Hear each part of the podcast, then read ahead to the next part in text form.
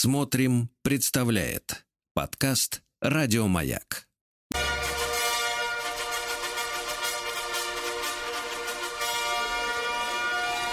Сергей Стилавин и его друзья. Понедельник. Трудовой. Дорогие товарищи, доброе утро. Аннушка, здравствуй. Доброе утро, Сергей. Да, радость, не радость, не надо говорить. Сегодня прекрасный праздник, э, который мы ждали, Ждали? целый год. Давайте. Да, потому что сегодня день ВДВ. Ясно? Синева, да? Да, не надо. вот Это моя любимая песня просто, Вас понимаете? встретят и проводят куда следует. Вот не понаслышке знаю этих замечательных, мужественных, крепких людей. Да, с праздником, товарищи. Вот это, во-первых. Во-вторых, сегодня в столице, э, кстати, обещают в Питере э, отключить фонтаны сегодня. Вы представляете? Ну, конечно, Хотя- не купались. Что значит, конечно, чтобы? Люди хотят купаться. Понимаете, это традиция. Да. Они отключат но- фонтан, а вода-то но- останется. Так что Но в нормально. столице, товарищи, э, значит, ожидаются сегодня сильнейшие ливни. До 30 градусов тепла. Это значит, пришли к нам в тропики самые настоящие, правильно? Когда жарко и идет дождь, это тропики. Ну вот, в Омске сухо плюс 28. Давайте перейдем к омским новостям.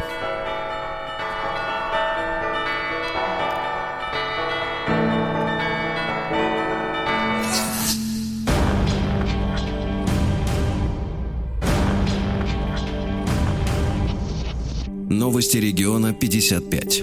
Ну что же, начнем мы с известия о том, как пострадала омская заводчица британских котов. 75-летняя женщина попросила свою дочь разместить в интернете, куда она сама э, ходить побаивается, вот объявление о том, что продаются коты-подростки британской породы. Вот, откликнулся мужчина из Казахстана, ну, по соседству, это граничащие территории, вот, и сказал, что хотел бы купить всех котов. э, Оптом. Оптом, да. Э, Надо лишь э, перевести деньги на счет, узнал номер карты, банковские данные, Понятно. и Амичка лишилась всех денег. К сожалению, сумма не сообщается. Но зато Да. коты при ней уже Да, радуют. дальше. Спортсмен, да, да, коты при ней. А, Спортсмен из Омска обокрал и поджег овощной киоск. Около 4 часов утра к сотрудникам полиции обратилась женщина, которая не спалось. Она в 4 утра видела, как в овощной киоск на улице 21 Амурской влез мужчина в спортивном костюме с капюшоном на голове.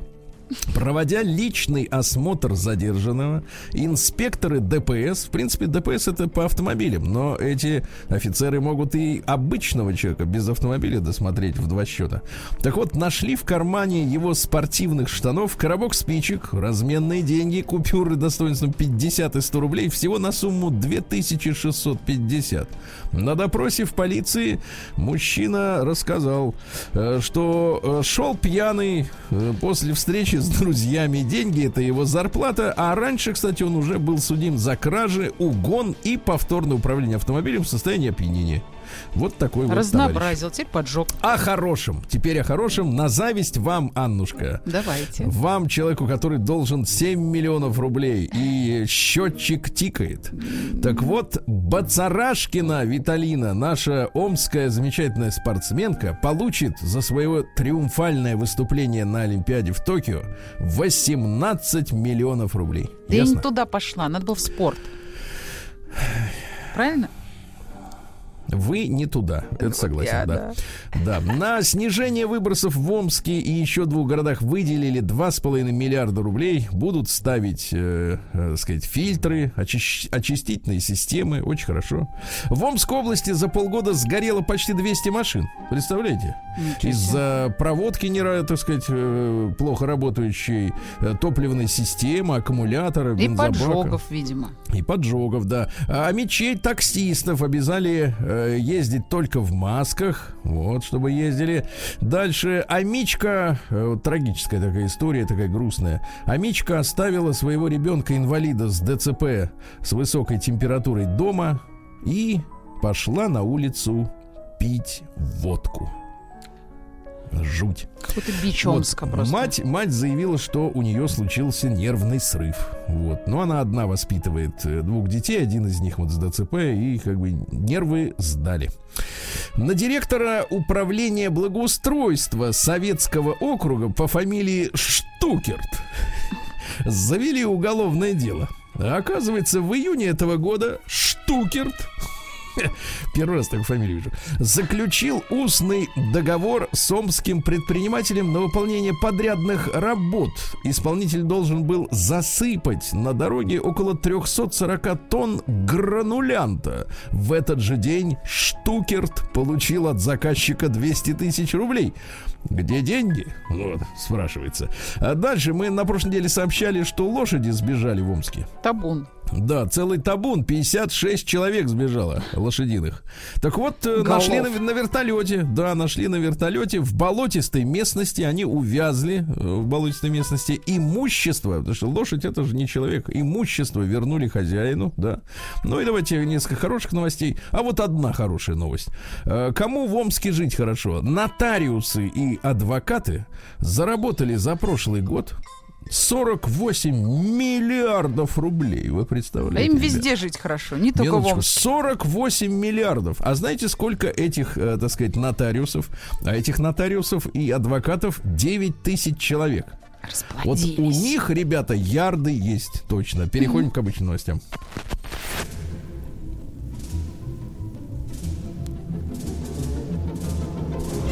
Сергей Стилавин и его друзья.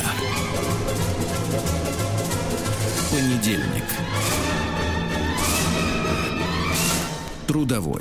Так, ну что же, товарищи автомобилисты, для вас сообщение. Минздрав будет автоматически сообщать Министерству внутренних дел о заболеваниях э, водителей. И уже Министерство внутренних дел будет лишать э, хронических больных э, водительских удостоверений. Например, э, хронических алкоголиков, а также людей, у которых в моче или в крови найдут при, при взятии анализов опиаты, каннабиоиды, кокаин, метадон. Записали все. Но это-то понятно. А так-то врачи откуда узнают, что мы автомобилисты? Вот в чем дело. Вот ли Это уже не ваше дело. Понимаете, вы Как опять не туда пошли. Узнавать. Дальше. В гидромедцентре рассказали о погоде в России в августе. Будет жарко и сухо. Правда, в другом известии о погоде жарко и мокро. Ну, кому верить, непонятно. Да, что-то будет. Полицейские прекрасные сотрудники госавтоинспекции э, в Приморье э, разыскали пропавшего человека и несколько километров несли его на руках, там, где невозможно было проехать на машине патрульной. Вот замечательные какие офицеры. Э, В России набирает, друзья мои, популярность э, смертельно опасный тренд. То есть э, движение, течение. Э, В социальных сетях появился новый тренд, ребята, обратите внимание. Публиковать фотографии с так называемыми солнечными татуировками которые делают с помощью трафарета во время загара. Так вот, специалисты предупреждают, что после такой татуировки осенью можно прийти на прием к онкологу. Осторожно, солнце нынче плохое. А Беспилотные автомобили, об этом сообщает Минтранс, э, снизят число погибших в ДТП на 8% к 2030 году. Посчитали, да, так прям точно? На 8%, Удивительно. да-да-да. А Дальше, э, что интересного. Э, Павел Воля рассказал, что не умеет копить деньги и все заработанные средства Несчастный тратит какой. на жену. Бедный. Покупает ей платье, чтобы она красивая на кухне снималась. Давайте Ясно? пожалеем Павла. Да, Нет, не Павла надо жалеть, а вас. Вот. Ну он же Да. все тратит на жену. 40% россиян, смотрите, не готовы к свиданиям с людьми без антител COVID-19. То есть, в принципе, сегодня, чтобы пойти на свидание с девушкой, надо узнать, нет ли у нее СПИДа, сифилиса, ковида-19, вот, врожденных заболеваний, э, еще что-нибудь там, да, и так далее, и так далее. В общем, встречаться не с кем, товарищи. Да. Дальше. Э, Названы продукты, убивающие поджелудочную железу. Это калорийная и сладкая пища. Дело в том, что в жировой ткани возникает системное воспаление. Понимаете? И Теперь от этого- сладкого уже нельзя. Ничего Нельзя, нельзя. сладкого. Кубанский повар замечательный Владимир Землянов, такая фамилия у него прекрасная, приготовил борщ в объеме 1101 литр и попал в книгу рекордов России. Вы представляете? А там не Чтобы- приводится, сколько свеклы ушло. Минуточку, все есть. Значит, потратил на борщ 100 килограмм мяса, центнер, Ого. 80 килограмм местного лука и моркови, 120 кило картофеля, 100 кило свежей капусты, 80 свеклы, которую вы, так сказать, э, интересовались, Да. 25 кило помидор, 50 томатной пасты, 20 килограмм болгарского перца и 5 килограммов зелени. Владимир Землянов, представляешь, всех накормил. А сколько помощников у него было?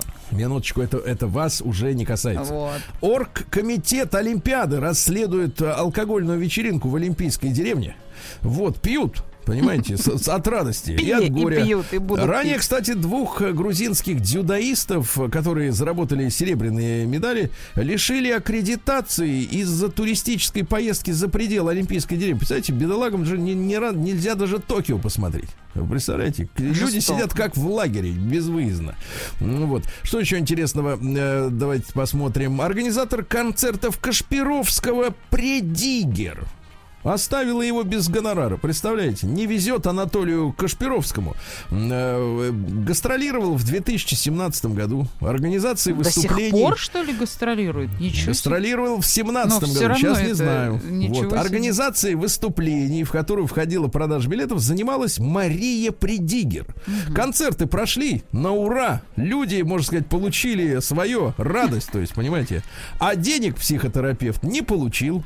А Придигер сказалась банкротом. Представляете? Ни- ни- где взять деньги? Вот. Дальше, товарищи, Ушлая россияне смогут получить второй дальневосточный гектар. Ясно? Так Первый, что то есть, уже получили? записываемся. Да. Хорошо. До полумиллиона работников сельского хозяйства могут лишиться работы в ближайшие 10 лет из-за автоматизации, вы представляете? Об этом заявил бывший замминистра здравоохранения и социального развития России. Он э, 10 лет назад занимал эту должность. Э, В Петербурге Две велосипедистки врезались в автомобили на одном и том же месте. Понимаете? Надо разобраться, там что-то не так. Так, Аннушка, вы смотрите, вы давайте так. Вот какую-нибудь яркую новость вы комментируете, да? Хорошо. А остальные вы как бы вот так вот просто вот э, можете хихикать, хорошо? Давайте, По- давайте потренируемся. Давайте. В России увеличилось число регионов, где никто не покупает новостройки. Ну-ка.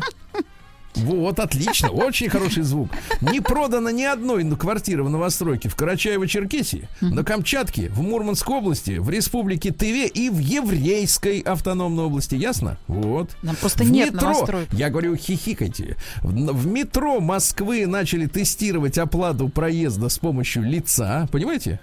На Филевской линии. Face давай, ID. хи- Хихикай, давай, хихикай. Face ID. Хи-хи.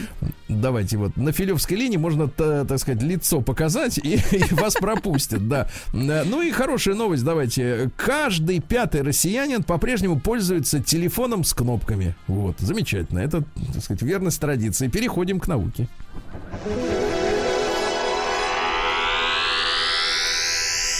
Наука и жизнь. Ну, Сумасшедшее известие. Ученым впервые удалось получить материю из чистой энергии. Вы можете представить себе? То есть вы в розетку включаете, вставляете прибор, ну это условно говоря, а оттуда лезет, понимаешь ли, что хочешь. Хочешь Ток холодильник. можно потрогать. Нет, получается. хочешь холодильник тебе сделает из электричества, хочешь лампу настольную, понимаете? Телевизор. Вот это чудесно, чудесно. Дальше. Э, Ученые заявили, что изменения климата приблизились к точке невозврата. А оказывается, они еще и все можно переиграть. А Ученые обнаружили сходство геномов человека и кота на 95%. Представляете? Мы коты, что ли? Вы да. Кошки. Э, Я да. кошка. В России рассказали, как восстановить уровень интеллекта после коронавируса. Вот это и вас касается, и Давайте, Владика. я болела. Так вот, Мгм. надо пройти курс специальной реабилитации. Надо решать творческие задачи, делать различные мысленные упражнения, а не просто, понимаешь ни черта не делать. Как вы, да. А В Петербурге разработали технологию получения дистоплива из пластика. Очень хорошо, наконец-то переработаем, да. Приготовление пищи на углях или дровах вызывает слепоту. Внимание, слепоту, да. Шашлык Ну убой. вот, э, Ну и пару сообщений еще. Во-первых, Севмаш, наше предприятие, ведущее оборонное, э, спустил на воду Красноярск. Это вторая серийная атомная подводная лодка проекта Ясень-М. Э, проект 885М, товарищи. Э, так вот, э, там и ракеты, и все дела, и торпеды. Поздравляем наших, э, так сказать, э, корабелов, да, переходим к капитализму.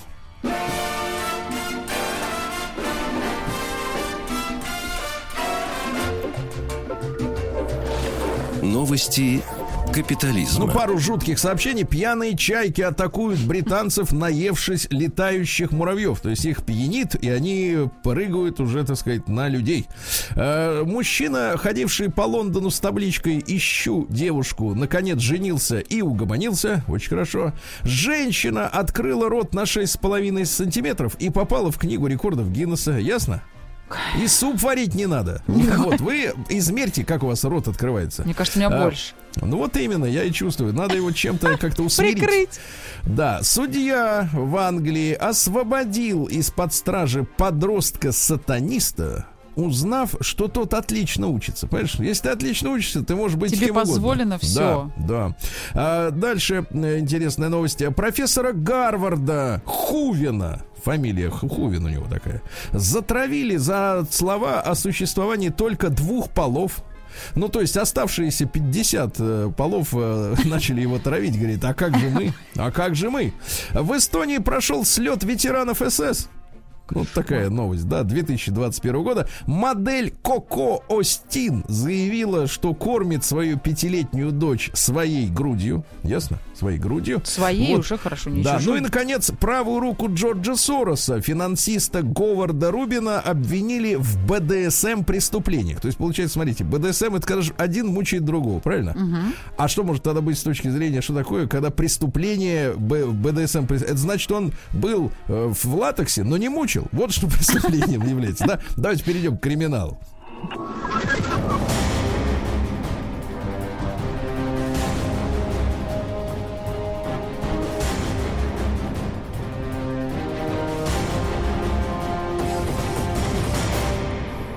Россия криминальная. Ну давайте жуть. В Ейске на Кубани 20-летний нарушитель перекинул полицейского через плечо, когда тот его попытался задержать. То есть он этот тренированный гад, да? Спортсмен. Вот. В Волгограде э, посетители магазина помогли задержать насильника. Очень хорошо, да? Ну и, наконец, страшная новость. Создатели фиктивных медицинских центров пойдут под суд в Петербурге. Э, Пять лет действовал э, центр Ангел Мед, где людей лечили, а лечили те, кто не мог лечить. Представляете? Ничего святого, еще ангел.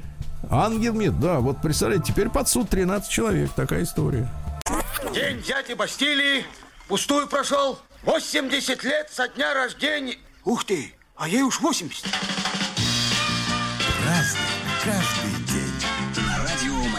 Друзья мои, дорогие товарищи, сегодня 2 августа, сегодня день ВДВ. Это наш общий праздник большой. Да, включите, пожалуйста, песню соответствующую. Расплескалась синева, расплескалась По тельняшкам разлилась По беретам Даже в сердце синева затерялась Разлилась своим заманчивым Да, цветом прекрасно, с праздником, товарищи. Значит, сегодня, кроме этого, кроме этого, есть еще кое-что. Перунов день. Тоже вот символично, что э, древний славянский праздник совпал с днем ВДВ. Это есть, есть И с символизм. дождем. Да, потому что сегодня все мужчины, присутствующие на зачине, не спрашивайте о том, что это такое. Это не вашего ума дело. Аннушка. Хорошо. А, да, иметь при себе нужно было оружие, нож, можно топор, ясно? Колющий, Вот. режущий предмет какой-нибудь. Да, а на дурака не нужен нож. Да, делай с ним что хочешь. Вот.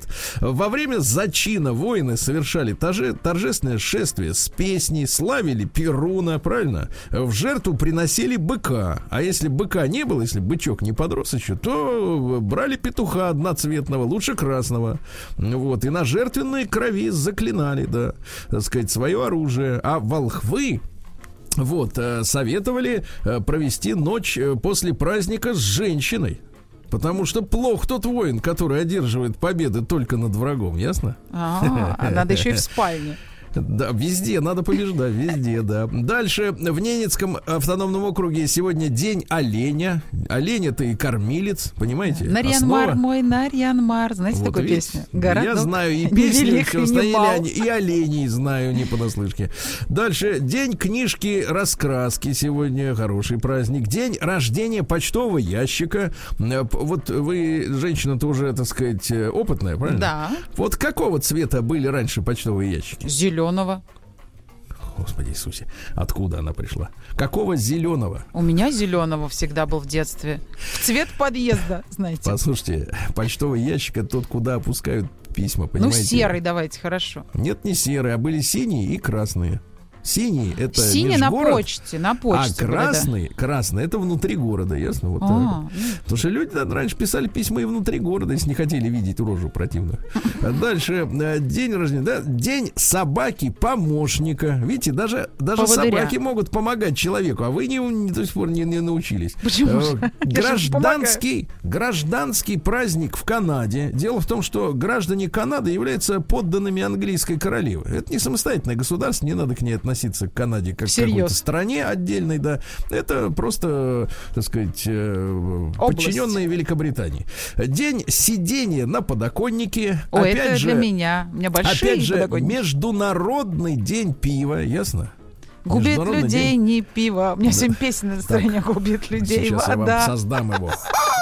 Хватит молчать и слушать, да. И, наконец, Ильин день сегодня, друзья мои. Вот, понимаете, да? Илья Пророк, два уволок. Да, есть поговорки на этот день. Например, на Илью лето до обеда, а осень после обеда. Ясно? Запомнили? Дальше. Муха до Ильи кусается, а после Ильи запасается. Чем ну и, наконец, э, вот для вас специальная э, поговорка. Кто на Илью не пьет, тот весь год грустный живет. Ясно? Все, Слава продолжаем. богу. Переходим к Все, событиям. разрешили сегодня.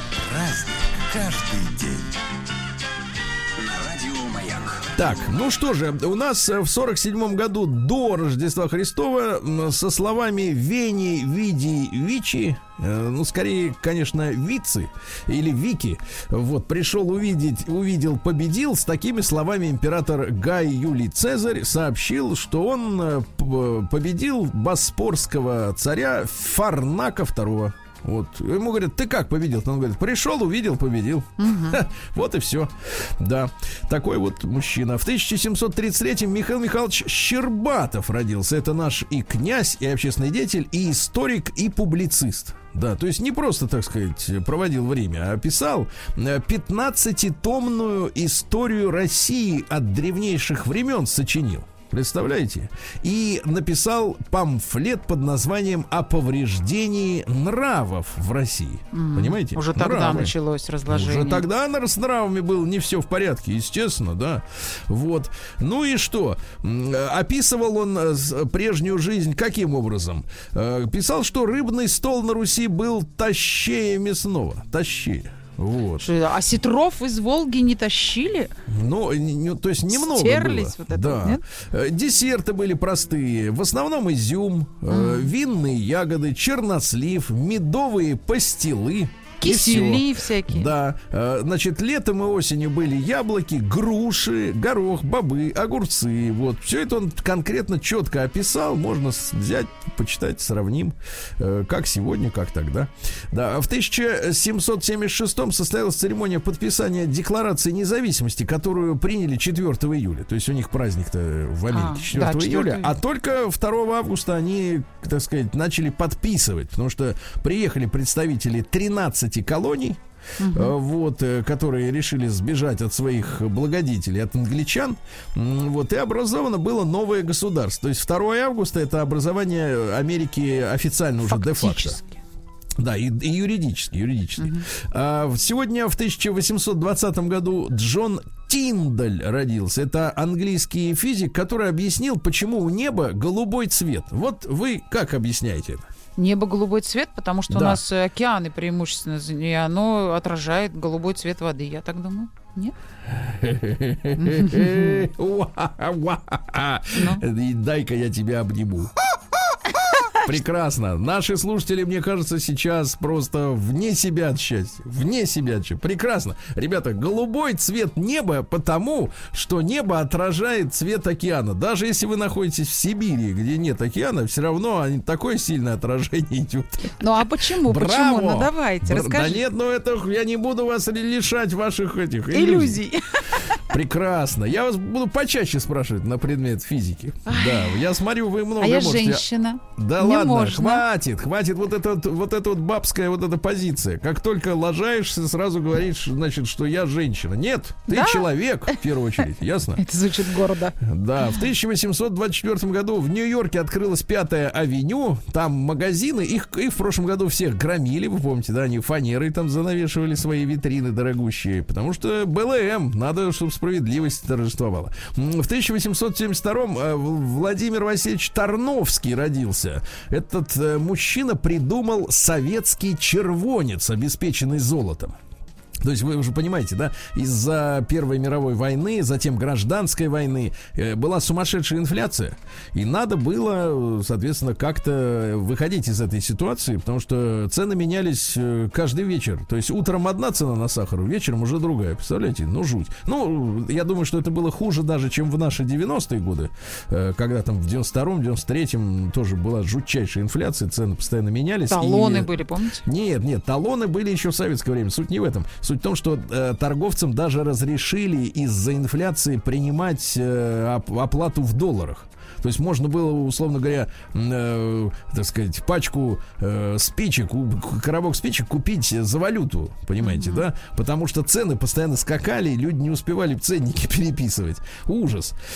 Так вот, э, этот придумал Тарновский, Владимир Тарновский, советский червонец. То есть э, твердую советскую валюту, да, э, вот, которая позволила стабилизировать э, вот денежную систему в стране. Э, Кстати, до сих пор неизвестна дата точно его смерти. Э, Потому что э, куда-то пропал человек. Сделал, сделал э, червонец и пропал. Представляете, вот так вот, да. В 1878 родился Георг Гаккеншмидт. Это подданный России. Родился он в Тарту. Ну, это сейчас Тарту. А тогда Дерпт. Это город на территории э, Эстонии. Вот. Один из лучших борцов всех времен и народов, так сказать. Потому что был поддубный, помните? И был Гаккеншмидт. Это тоже наш человек. этого не да. помню. Да, он после помню. Первой мировой войны стал гражданином Франции. Потом э, к британцам перебежал. Э, Вот там получше жилось. Вот. И уделял большое внимание своей диете. В больших количествах он пожирал орехи, свежие овощи, фрукты. Вот. Был вегетарианцем и не употреблял мясо, представляете? А при этом был самым сильным Ничего себе, человеком. откуда же наросло-то все, раз мясо, Орехи. белка. А, орехи. гречка. Орехи, конечно, орехи, ешь орехи, жуй их. Вот. Э, В 1887-м Роуэлл Ходж запатентовал в этот день колючую проволоку. Вообще придумали ее в мирных целях, чтобы огораживать скот. Чтобы бараны не разбредались, понимаете, да, и коровы. То есть не от Вот, их- от- их А теперь вот это в большей степени для, для, для, для народа все, да, работает по всему миру. В 1892-м Джек Уорнер родился. Это младший из четырех братишек, которые создали американскую Warner компанию Brothers. Warner Brothers. Да, да, да, да, да. Вот он стал в 56 году президентом этой компании. Ну, есть версия, что изначально фамилия Ворнера Воронов. Но это скорее А. такая красивая легенда, да? Ну, красивая. Красивая, для вас особенно красивая. Вы же женщина, как вы заявили недавно. Что Э? В 1916 году в Москве основан завод АМО, автомобильное моторное общество. И знаете, да, что он, э, завод этот, находился там, где сегодня э, растет и на радость москвичам и гостям столицы э, ра- растет э, такой маленький город под названием Зилард. Понимаете, А, да, знаю А там история какая в этом, э, в этом заводе? Дело в том, что мы до войны, к сожалению, пользовались в большинстве своем э, французскими грузовиками. А поскольку между Францией и Россией находится Германия и началась война, то, сами понимаете, поставки грузовиков были э, заблокированы и пришлось э, строить свой собственный завод. Они, кстати говоря, вот э, начали производство грузовиков, когда, когда уже, в общем-то, власть изменилась. Уже с, э, грянула февраль февральский, грянул февральский переворот, и завод, наконец, заработал на полную катушку. Э, В 1933 году завод был переименован в ЗИС, завод имени Сталина. А потом Вот. Ну а когда Хрущев начал бороться с культом, э, так сказать, э. Сталина, да, э, вот, то переименовали в ЗИЛ. А Ли- Ли- завод имени Лихачева, а Лихачев это первый директор этого завода, советский уже, советский, да, который под- поднимал производство после вот этой э, э, разрухи революционной. Э, Сегодня в 1918 году британский экспедиционный корпус высадился в Архангельске под предлогом поддержки белогвардейцев, но на самом деле они, э, так сказать, начали там проводить самые настоящие репрессии, и, в принципе, на англичанах очень много крови мирных жителей. Вот, Да а, брит, а белогвардейцам они особенно-то и не помогали, это просто оккупанты. Самые настоящие. подрывную да. деятельность там вели, И да? представляете, даже белым, даже белым контрразведчикам приходилось отвлекаться от борьбы с подпольными большевистскими организациями на противодействие шпионажу, которым занимались британцы. Представляете? То есть, ну, просто, просто мразота. Э, В 1926-м, вот оно, понимаешь ли, чуть попозже. День дяди Бастилии пустую прошел. 80 лет со дня рождения. Ух ты, а ей уж 80. Разный, Друзья мои, 2 августа в 29 году родился Борис Андреевич Грушин. Это советский социолог и организатор первого в Советском Союзе еще Института общественного мнения. А затем он руководил службой общественного мнения Vox Populi. Вот, окончил он школу с золотой медалью, философский факультет МГУ. Вот, э, диплом получил с таким названием «Проблема логического и исторического в капитале Карла Маркса». О как, вот видите. А, Туда входили в кружок э, московского логического, был московский логический кружок, э, туда входили Зиновьев, Момардашвили, Щедровицкий, вот, ну и потом вот э, А вырос... Каменев нет? Нет, Каменев уже не входил. Смотрите, какие у вас хаотические знания. а. Зиновьев, Каменев, как-то Я понимаю, понимаю. Небо голубое, потому что в нем отражается Но океан. зато красиво. Я специально женскую версию В 30-м году, да. Но понимаете, если вы будете думать по-женски, то и жить так же будете. Вот в 30-м году на учениях Московского военного округа впервые высажен воздушный десант. Именно поэтому сегодня день ВДВ, товарищи, дорогие. Слава Еще раз с праздником, да. В 32 году Питер Атул, а, ирландский актер театра и кино. Ну, Лоуренс Аравийский, фильмы «Как украсть миллион», «Трюкач». э, Вот, он много раз претендовал на Оскар, но в итоге дали только по совокупности заслуг, да, перед э, кинематографом. В 33 году открыт Беломорско-Балтийский канал имени Сталина. 100 тысяч человек работали, рыли. Вот так вот, да. Э, В 39-м Уэс Крейвен, это американский кинорежиссер, он снял «Кошмар на улице Вязов». О. Э, Первую серию и, я так понимаю, седьмой, э, седьмой эпизод. э, Фильм по кон- конца 80-х. Вы смотрели? Культ, ни разу не смотрел. я ни разу. Помню только, что Фредди Крюгер, да? Да, полосатый ходил, мальчик И красный. на руках, на руках у него были эти ножи, да? И шляпе, я помню. Шляпа, шляпа. полосатая, Вот этого и ножи. достаточно, это достаточно. А в сорок пятом году Григу- Георгий Мовсисян родился, замечательный композитор, который очень много музыки написал и просто так, и для кино. Вот, э, например, «Береза» исполняет Анна Герман. Вот, гимн налоговой полиции, например. Вот, пожалуйста. Э, Да, «Мои года, мои богатства». Помните, Кикабидзе пел? Да. Да, вот. Можем мы что-нибудь такое? что-нибудь Моя такое седа, я вам уже напела. А свадьба Так. твоя продолжается. Ой. И ты не волнуйся, пожалуйста. Вот, очень хорошо, хорошая песня, Смотри. замечательная, да. А, Сегодня, товарищи, поздравляем мы с юбилеем. Сегодня 60 лет исполняется Дмитрию Юрьевичу Пучкову, нашему дорогому гоблину. Понимаете? Понимаете, о чем речь идет? Нет. Гоблин, понимаю. Пучков Одно не понимаю, понимаю, да. да. 60 лет Дмитрию Юрьевичу. С днем рождения, дорогой. Да. Дальше. В 87 году Луис Рейна стал первым матадором, на одежде которого была размещена реклама. То есть Матадор, он, в принципе, с плащом, вы знаете, да, с, с красным, э, быка дразнит. Вот. А он разместился на одежде э, логотип японской компании Акай. Помните, были такие и магнитофоны, и Да, да, да, да, телевизоры. да, да, да, и Сейчас куда-то магнитолы. они подевались, да, магнитофоны и есть магнитолы. Ну, я имею в виду Аннушка, да. автомобильные такие, которые еще отстегивались. Помните, И, так и чпок, и такие, с собой. конечно. Нет, И вынимались. чпок, это другое. В 89 году родилась Алла Шишкина. Это наша олимпийская чемпионка 12 года в синхронном плавании в групповых упражнениях. Э, С пяти лет занималась девочка музыкой и балетом. Представляете? А Как в же семь... потом-то э, её занесло? Да, да, да. Она, то есть, не думала плавать-то совершенно в хлорке.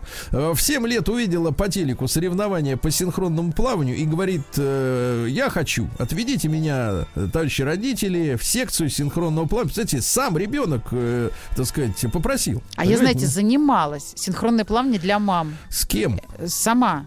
Синхронным Ну как плаванием. можно синхронно заниматься самой? Ну, в Вот смысле, с объясните мами, мне. с другими, естественно. С мамами занимались мы. А это что, волшебно. зачем это вам? А у меня дочь ходила, а тренер сказал, давайте мамы тоже будут ходить. И это было зрелище не для Ну, слабонервных. это хорошо, а что, итог-то какой? О, прекрасно. Я умею делать барракуду, балетную ногу. Это элементы синхронного плавания, Сергей Расскажите мне, Валерьевич. что такое барракуда? Барракуда — это когда ты под водой вниз головой делаешь стандартный грибок, это называется, а ноги Грибок. у тебя вот так вот раз из воды, обе, обе как пирамида такие, ровно раз и назад. И главное, чтобы тело не завалилось. Надо по грудь себя вытолкнуть из воды. Вверх головой, вниз головой. Чем выталкивать-то? Как? Стандартным грибком. Руками так хоп. Это очень Да, сложно. ну понятно, но у вас нет результатов. Вот Алла Шишкина 11-кратная Таких, чемпионка конечно, мира. нет, таких Ясно? нет. Но есть что 11-кратная. показать. Есть вот что и показать. все. Ну и печальное событие в, пос- в, поздние, в поздние советские годы случилось. В тот же день, когда родилась Алла Шишкина в 89 году, обрушился фронтон киевского главпочтамта. Там 11 человек придавило, представьте нас. Ужас. Ужас, да-да-да. Дело в том, что э, колонны киевского главпочтамта были традиционным местом встреч и свиданий в Киеве, особенно во время дождя. А что произошло? Понимаете? Подма- Но- Подмыло, что ли? Но спасло, э, ну, от большего количества жертв э, то, что шли ремонтные работы, и, в принципе, все пространство там было заставлено лесами строительными. Поэтому там вот оказалось только 11 погибших. Ну, Их Всё тоже равно очень безумно, много. конечно, жалко, да.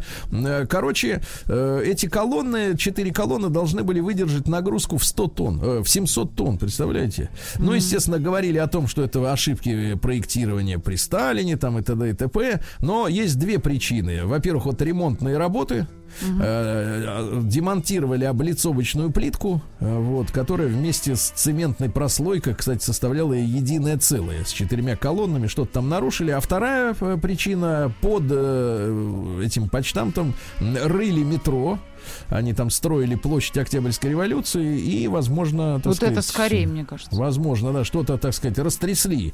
Так вот, э, помимо пяти киевлян, это же страна-то у нас была одна, единая. Никто тогда в 89 году не думал, что через два года все разрушится. Так вот, э, помимо пяти киевлян было трое жителей Сахалинской области, в том числе 12-летний мальчик, двое москвичей, один житель города Старый Оскол. Вот такая вот киевская трагедия, да. Ну и в 90-м году в этот день Ирак вторгся в Кувейт, Это вот эта буря в пустыне. Буря пустыни это уже ответка Саддаму Хусейну. А Саддам Хусейн вторгся в Кувейт, потому что это очень такая богатая нефтью провинция, которая когда-то входила в Ирак. Но когда англичане территорию нарезали своими границами, э, Кувейту дали а, так, сепаратистскую независимость. Ну, Саддам решил прибрать к рукам, но не Не получилось, вышло как вы понимаете. ничего. Да.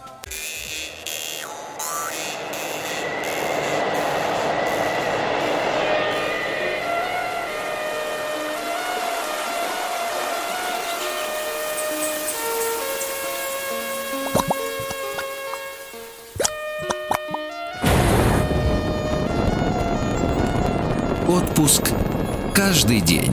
Ну что же, прекрасные звуковые фантазии нашего Владика на тему Сибири. На этой неделе наш проект «Отпуск каждый день», друзья мои, э, отправляется в Сибирь. Э, Вот. э, И, конечно, это великая земля, да, великая территория и великие люди, кстати говоря, да, в Сибири живут. Так вот, начнем мы сегодня разговор об этом замечательном крае, самых живописных мест Сибири И я вновь рад приветствовать на связи на студии Дмитрия Алешкина.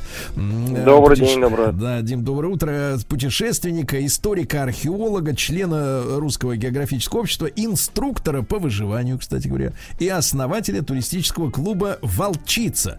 Э, э, Дим, с чего начнем? Край-то огромный. А хочется... Территория огромная. Две трети Да. нашей страны это Сибирь. Да, да. Ну вот хочется по самым красивым местам. Э, Может быть, знаете, с чего начнем? Мы в ролике ви- слышали нечто, что в, в сознании нашего э, звукорежиссера ассоциируется с тунгусским метеоритом. Да? Вот те края, э, именно вот э, район... Ри- подкаменная Тунгуска. Да, да, да. Вот что за, что за местность? Вообще, как туда добраться? Ну, добраться через Красноярск, а дальше местная авиация, только если летом. Зимой проще, есть зимники, есть снегоходы, вот, а летом по воздуху, либо по воде. Мгм. Вот, а главное, зачем? Под, а, на подкаменной Тунгуске есть тунгусские столбы. Наверное, многие знают про Ленские столбы в Якутии. Прям это памятник ЮНЕСКО, это офигел, прям место красивейшее. А Есть аналогичное место в подкаменной Тунгуске. Это тоже заповедник, наименее доступное, наверное, на всей территории края. Но тем его и привлекательность э, ценна, потому что ну, А что- то, что увидели только единицы. Дмитрий, а что за столбы такие? Я понимаю, мы на радио не можем показать картинки, хотя наши слушатели, естественно, могут залезть в любой поисковик, Это набрать... такие э, столбы выветривания, образованные вдоль берега реки высотой в 50-70 метров. э, скалы такие, ну, по- похожие, наверное, на пальцы такие все, испещренные выве- выветриванием, э, вымыванием. То есть, э, наверное, можно даже что-то ассоциировать с э, рассказом о хоббитах. Вот э, такой край, куда вот они заходят, стоят скалы, пальцы каменные, их десятки, сотни, они на основной реке, они на притоках стоят. То есть такая прям защита как будто берега, как будто древняя разрушенная крепость огромная. Мгм. Будем так и считать, что так и было. Осталось в, в- в наследство от других цивилизаций. Вот, Э, Дмитрий, а вот сам район падения, э, ну вот непонятно чего, то ли метеорит, то ли инопланетяне прилетели тут э, в 1900 в каком там восьмом, по-моему, году, да? Или Да, да, да. Ну, да. как бы Вы вы в тех краях бывали? Да, да, место очень труднодоступное и визуально, наверное, с точки зрения туриста не очень привлекательное, потому что нужно идти очень долго, практически через равнинную тайгу по небольшим холмам, то есть визуалки никакой. А, единственное, что напоминает об том событии, это вот, ну, вывал леса, еще старый лес валяется, ну и, скажем, а, плохо растущий новый лес в этом месте. А приборы что-нибудь показывают, какую-нибудь аномалию геомагнитную Ну, там, там или... ищу- и- ищу- ищут обломки метеорита уже сто лет и безрезультатно. Есть кратер, есть э, вот эта волна вывала, а вот все, что упало, там непонятно. То ли упало, то ли взорвалось. Именно в этом и причина, что не могут найти материального свидетельства, находок нет. То есть следы есть, а вещества нету, понимаю, да. Абсолютно верно, да. Хорошо, но, но само место не очень живописное. Ну, собственно говоря, да, на фотографиях это там видно, там а, такая просто лес да и лес. Ну вот. А что вы, Дмитрий, вот э, назвали бы самой, самой главной с точки зрения визуальной, да, вот жемчужиной Сибири, э, куда Ох. надо точно отправить? Я, Вот, я, я- не- не- вот у меня их э, там рейтинг, потому что я регулярно езжу несколько раз в год и э, вижу огромное количество красивых мест. Восточный Саян. Это вот прям по Федосееву идем через Восточный Саян. э, это граница Тувы и Бурятии. Э, места вообще не хоженые. Это исток Енисея. Максимум туда забрасываются на сплавы. Это место, где есть плата из пяти вулканов потухших. Э, в свое время там Обручев работал еще до революции. Это граница с Монголией. мгм. Вот, э, ну, э, вот, вот там как раз вот с точки зрения пейзажа, наверное, весь набор. То есть это и верхо- верховые плата, это и вулканы потухшие, это и водопады, это и горные реки, и тайга, переходящая в озерный край, в тот же заповедник Азав на территории Тувы. Страны Бурятии это тоже такая местность, где э, выпасают стада лошадей, стада яков пасутся. То есть э, такой у нас небольшая, наверное, копия Тибета на территории России. И я так понимаю, что там э, по цветам, да, очень э, живописное место именно. Да, То вся есть- радуга абсолютно. То есть, если попасть в летний сезон, то есть даже сейчас, а, мы прям переходим от зеленых степей, сверху э, горные вершины лесные, переходящие в каменистые, со снежниками местами. Ну, вот, э, реки, водопады, то есть это вот Невероятное что-то, да? А, Да, Дим, а, да. а там как, как обстоят дела с транспортной и вообще с жилой инфраструктурой? А, вот вы вы знаете, сказали, что это жид, э, такие Все самое безлюдные. красивое, как в песне Виз- Визбора. Туда мой друг пешком и только с рюкзаком. Лишь сопровождение удачи. А, большая часть мест только пешком, либо вертолет. Вер- На платы вертолет, а все, что касается тайги, пешком и дальше, либо опять же пешком, либо сплав на рафтах, на катамаранах. И я так понимаю, что 5G там не ожидается в ближайшее время, да? С интернетом можно вообще во всех этих местах забывать. Даже не то, что с интернетом, с обычной связью, ее там попросту нет. Вот я только что вернулся там того плату Патарану, куда сейчас много людей ездит. Ну вот связь заканчивается за Норильском. С собой только спутник. Вот. А э, как вот опасно там без, теле- без телефона? Я имею в виду звери какие-нибудь там, вот вы говорите, ну, яки разумеется, пасутся. нет, ну конечно, это как бы с медведями все очевидно, они там есть, и поэтому там сред- средства безопасности с собой, это сигнал охотника, и э, взрыв-пакеты. Понятно, что там карабин с собой брать не у каждого есть возможность, раз, а во-вторых, э, частично для территории национальных парков и заповедников там вообще запрещено с оружием находиться. Ну и опять же, стрелять в медведя это дело такое. Если человек никогда этого не делал, лучше при атаке этого не делать. Потому что ра- раненый медведь хуже, чем здоровый. А что вы посоветуете, раз уж речь об этом зашла, а вы человек профессиональный, э, что вы посоветуете вот, э, в принципе, делать, если ты чувствуешь, что вот в нескольких там, ну, давайте так, десятках метров от тебя вот идет медведь? Ай, главное не быть одному в этой ситуации, то есть как можно больше быстрее сгруппироваться, обозначить себя разговорами, четкими звуками, потому что любые животные не любят человеческий язык, потому что, вы знаете, в природе кроме человека никто не разговаривает, поэтому это уже стресс для животного. Начать шуметь, металлические предметы, если есть, а, ну, оптимально должны быть взрыв, любые такие взрыв, взрывопроизводящие вещества, там тоже сигнал охотника или петарды, взрывы, чтобы запах пороха был. Ни в коем случае не кидаем это в медведя, не стреляем в него, потому что иначе это может вызвать, наоборот, агрессию. То есть, э, и создаем некое такое большое пятно. Медведи очень плохо видят. Э, у них все до дистанции 8-10 метров размытое, поэтому встаем в большое пятно, если у нас несколько человек, поднимаем руки, палки берем в руки, поднимаем куртку на палке, и медведь нас видит как огромное что-то большое, единое такое движущееся. Существо. еще говорит и взрывается. Да, абсолютно верно. Поэтому для медведя это, конечно... То есть, товарищи, гранату бросать не в медведя, а себе под ноги. Это самое, так А, сказать, э, между, действенное. между, между собой и медведем. Хотя мне однажды бросали и под ноги ребята, которые убегали от медведя. Э, Слушайте, а вы, вы сталкивались, вы действительно были в этой ситуации, когда вот... Конечно, да, у нас один раз э, пе- за один день 15 медведей встретили, у нас была такая история. Да вы что? Да, да, причем первый был медведь с медвежонком, прям по классике. Слушайте, Все, а, эти- вс- все навыки исключительно на личном опыте отработаны. а помогает э, вот э, умение карабкаться на дерево? Не, не, а смысл? А, Вы карабкаетесь, а дальше вызываете свое любопытство и сидите, как бы полагаетесь, прошу прощения, на волю Божью, уйдет медведь, не уйдет. Так не работает. И задача а, произвести как раз на медведя тот же эффект, что он на вас производит, то есть испугать его. Количеством, звуком, а, запахом и прочее. Мгм. Бежать И в тех медведя- краях, если, э, Дим, возвращаясь, да, к Сибири, да, в тех краях их действительно, ну вот шанс э, побывать, э, ну вот в тех местах, да, и не увидеть медведя, это, наверное, в принципе редкость, да? Ну, чем дальше вы отходите от любого человеческого жилья, там, от выпасов и прочее, конечно, ну, следы медведя появятся сразу, это гарантированно. Поэтому медведь ходит бесшумно, вы его, как бы, он вас точно увидит. Вы его мало, как бы, не факт, а вот он вас видит сразу же. Поэтому- Ужас. Да, уже, уже, как бы, так сказать, нарис- обрисовали картину отдыха, так сказать, э, минорными красками, как говорится, да. ну, Слушайте, хорошо. медведь гораздо, от медведя гибнет гораздо, или страдает, скажем так. Гибель это вообще очень редкий случай, там, по статистике. Гораздо меньше людей, чем от того же пищевого энцефалита. Что для Ага, Сибири тоже понимаю. очень распространенное Понимаю. явление. Хорошо. Э, Значит, э, Дима, ну а если мы, например, э, в Хакасию попадем, то вот там что красивого? А, слушайте, Хакасия это места, конечно, больше с историей связаны, потому что это десятки курганов а, и с киевской культурой, и уже более поздней а, тюркской.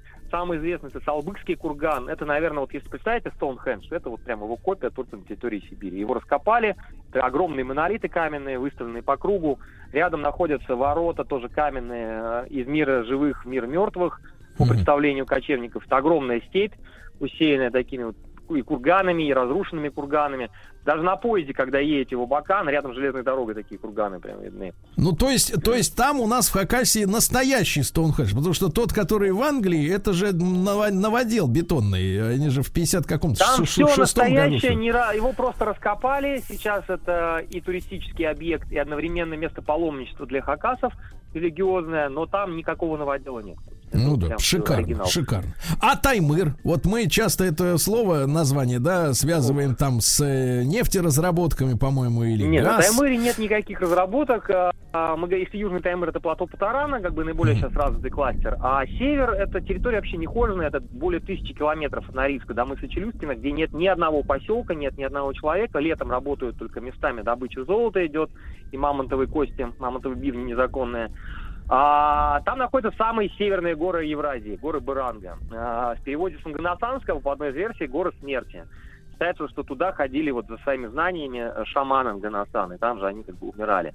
По другой легенде, это место, где проходил раздел между Наганасанами и народом Сюпси, который жил еще севернее как раз. Как по одной из версий, Сюпси это предки, наверное, э, чукчи, которые по одной из версий, опять же, переселялись с нынешней территории Таймыра на территорию Чукотки через Колымом.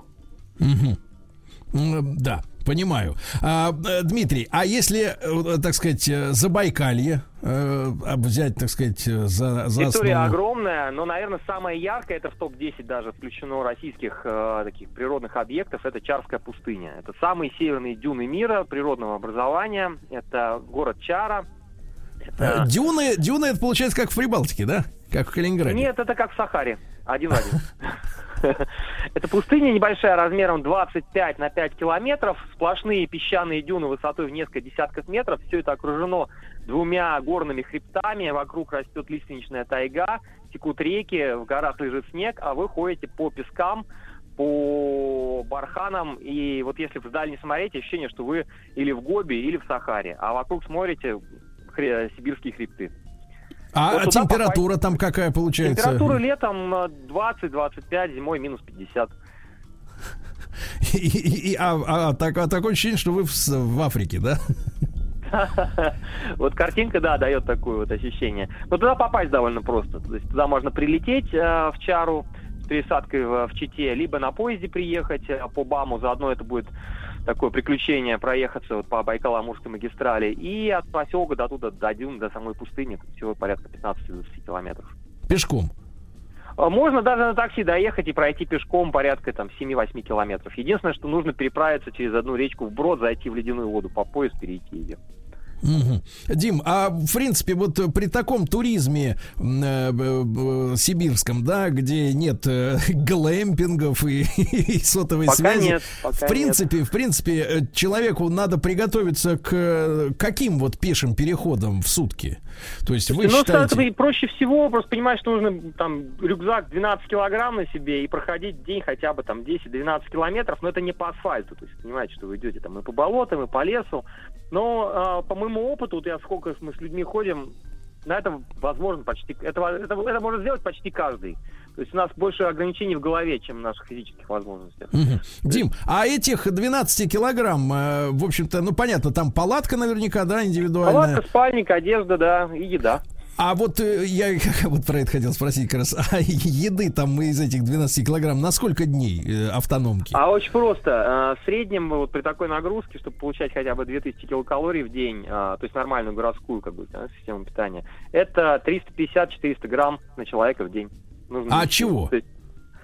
О, ну то, что проще всего приготовить, и то, что меньше всего весит. То есть максимально сухое, дегидрированное. То есть на самом деле, если очень просто брать, это крупы типа рис, гречка, макароны и э, либо консервированное, либо дегидрированное мясо. Специи, батончики, протеиновые, углеводные. Мгм. Вот То есть вот просто э, то, что то, что в советское время, я не знаю, сейчас делается еще или нет, такие черно-красные банки завтрак туриста. не надо такое брать, не надо. Там больше воды, чем еды в таких банках. Я понимаю. Друзья мои, ну, э, замечательно. У нас сегодня вышел разговор. Дмитрий Алешкин, путешественник, историк, э, археолог, член Русского географического общества, инструктор по выживанию, основатель туристического клуба «Волчица». И я уверен, вы запомнили, что делать, если навстречу идет медведь.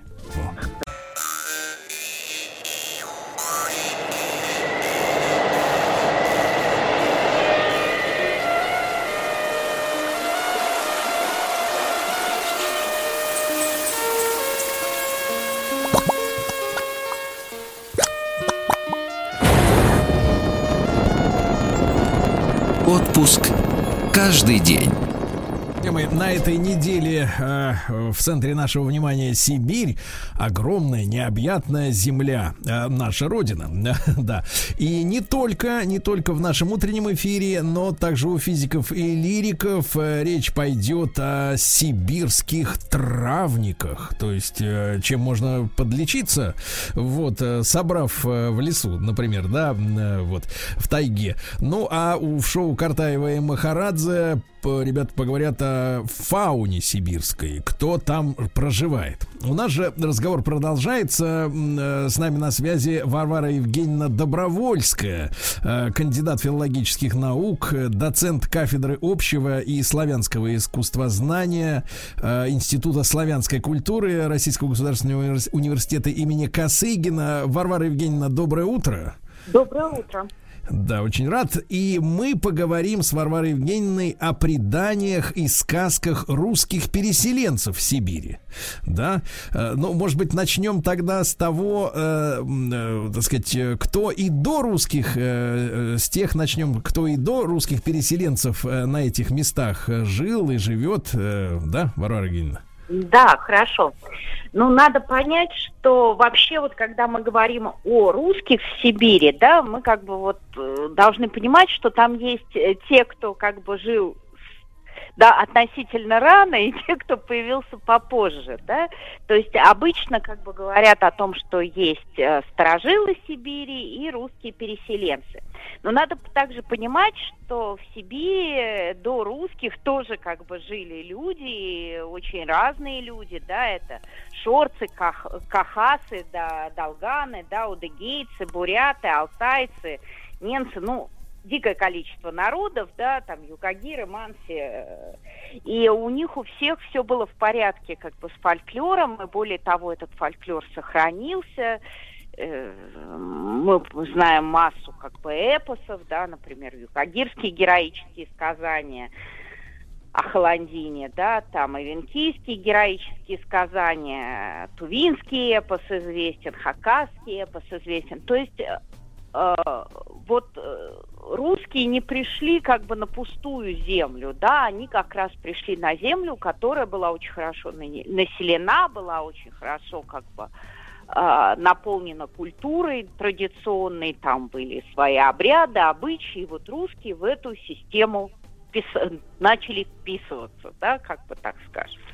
И э, у них было очень много всякого интересного. И, конечно, первые русские Сибири – это казаки и купцы, э, которые туда как бы э, стали как бы, через Уральские горы переселяться и осваивать эту территорию, хотя как бы мы считаем, что э, освоение Сибири началось с Ермака, но это не совсем так, и до него тоже как бы русские туда попадали. Мгм. А, а- о каком количестве-то примерно людей может идти речь? То есть, вот чтобы мы представляли. Это э, там сотни человек или тысячи еще до Ермака там жили переселенцев? А, ну, как бы говорить о том, что как бы они там вот уж жили совсем, это нельзя, потому что купцы, конечно, приходили и уходили.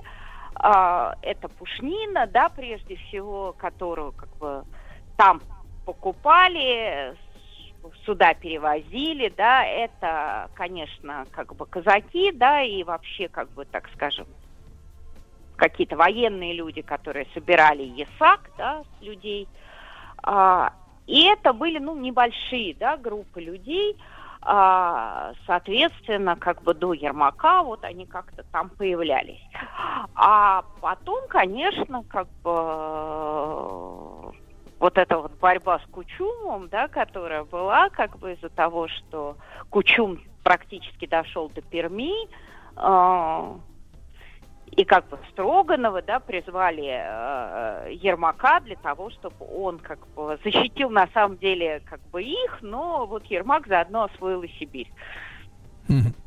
То есть а, он выполнял изначально, так сказать, вот э, конкретные, конкретное задание, да, так сказать, вот. Ну, э, если как бы не вдаваться там в нюансы и подробности, то в принципе, да, как бы э, богатый как бы промышленник нанял э, вольных людей казачьего, так скажем, сословия для того, чтобы они защитили, ну, прежде всего, его производство. Просто э, казаки немножечко освоили э, Сибирь. Мгм. Еще придать. Понятно. Заодно, да, оптом. Да. Ну, А, получилось. Да, да, да. Вот, э, Варвара Евгеньевна, ну, а вот э, м, э, русских сторожилов можно ведь, э, так сказать, э, на разные, да, группы э, разбить. Э, Вот. э, Какие, какие, какие вы можете назвать? Ну, наверное, как бы, когда мы говорим о сторожилах, да, Сибири, у тех русских, которые там как бы появились э, относительно рано, то, конечно, прежде всего э, на ум приходят челдоны, да, это э, как бы так, очень, загады, очень загадочная группа населения, да, это русские люди, кто такие челдоны до сих пор как бы спорят э, многие ученые, ну, как бы Мы не понятно. понимаем, что это слово значит. Чалдоны. А, ну, отчасти, возможно, как бы, что это бродячие люди, да, но как бы они уже столько лет в Сибири, никуда не ходят, что как бы э, заниматься этимологией этого слова, в общем, довольно неинтересно, да. Поэтому вот э, такая группа людей очень интересная, да, наиболее как бы старое население, русское население Сибири, и э, они э, явно совершенно выходцы с Дона и его притоков, да, и э, это очень такие интересные люди, их еще зовут очень часто сибирскими водохлебами, а, потому что они просто в нечеловеческих количествах пьют чай, у них как бы такая а, э, суббота, да, которая начиналась с того, что они ставили многоведерные самовары и всей семьей как бы пили чай. А еще челдоны очень интересны тем, что они ну, необычайно чистоплотные, да, и как бы очень часто исследователи отмечали, что у них дома просто выскоблены вот в прямом смысле этого слова, потому что каждую субботу женщины дома скоблили такими скребками, деревья, представляете, деревянный дом выскоблить. И вот до того состояния, когда доски блестели. И еще у них существует такая в Сибири, ну, как бы не пословица, но присловие. Крыльцо блестит, значит, челдоны живут, да, то есть такая чистота прям скрипящая. И э, у них, э, они, конечно, как бы, поскольку они вот первыми поселились из русских на этих территориях, то у них, э, то они очень как бы богатые по сравнению со всеми остальными, да, и э, у них очень интересная такая манера пения, э, она еще называется резиновой, да, они Резиновый? резиновый, да, ну, э, это такое вот присловие, да, что а, у них резиновая манера пения, они долго-долго тянут, а потом резко обрывают, ну, вот как резинку мы натягиваем, да, потом она вылетает. Но это очень э, такая красивая, как бы, манера, да, но они, конечно, э, люди, которые, вот представьте себе, да, они пришли э, с Вольного Дона, а, и попали вот в такое вот очень необычное по сравнению с югом России, э, ну, хотя бы по погоде и природе, да, а, место. И они стали приспосабливать как бы свою культуру вот под эту очень необычную как бы природу. Им это, в общем, очень удалось, да, они сохранили какие-то вещи, которые э, ранней российской как бы культуре были свойственны, да. А, И до сих пор они живут, я так понимаю. Это Да, же не, это не конечно, прошлая конечно. история. Нет, надо понимать, что как бы все эти народы, все эти этногруппы, да, они как бы живут, все вот сторожилы Сибири, они все есть, ну да, понятно, что они смешались, ну да, понятно, что отчасти культура разрушается, но тем не менее, да, все есть. Э, Значит, еще одной группой были, конечно, киржаки, да, это совершенно другое, это нижегородские, как бы, люди, которые с Волги шли, это северная такая традиция, они старообрядцы, в отличие от челдонов, да, и эм, а, они очень интересны, потому именно вот своей такой мифо- мифологией, у нее э, в Сибири мифологию пристраивают. Например, они вообще очень, вот, ну, понятно, что русский человек первое, что делает, он баню делает, да, везде, куда он переселяется, он баню устраивает, да, и вот э, киржаки, они переворачивали тазы в бане, чтобы э, там могли мыться только они, а они мылись банные черти сибирские, да. И они очень так долго сохраняли старообрядчество, да, такое, а у них был запрет на картошку, на чай, а, они пили только кипяток, да, в отличие от челдонов, да, а, не пили, не курили, крестили посуду, потому что считалось, что если как бы посуду не перекрестить, опять же, там а, а, черти как бы а, прыгают. И а, у них... Варвара Евгеньевна, Варвара Евгеньевна, а почему э, запрет на картошку и чай?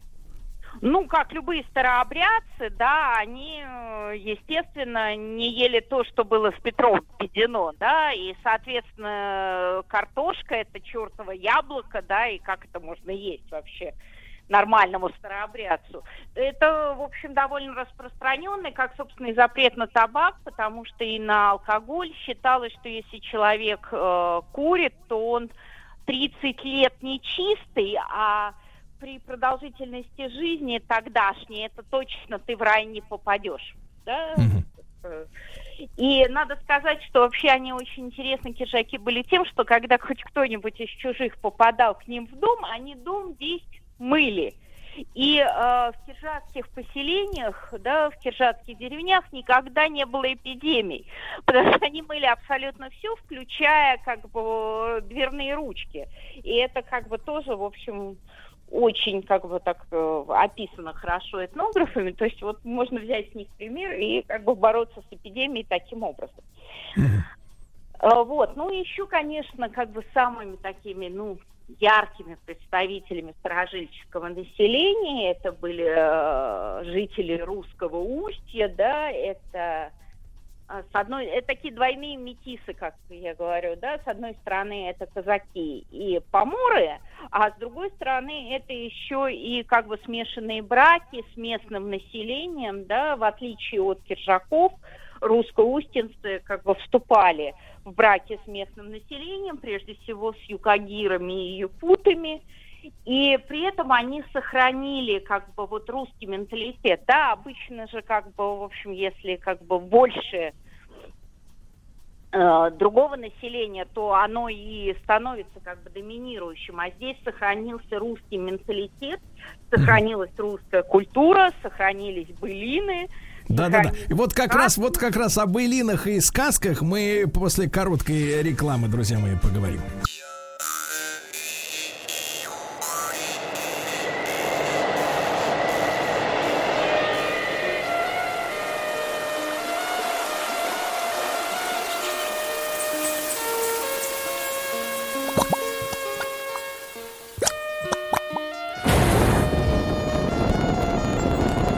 Отпуск каждый день. Друзья мои, так на этой неделе в нашем летнем проекте «Отпуск каждый день» мы говорим о Сибири, замечательный край, э, бе- бескрайний край, извините за тавтологию.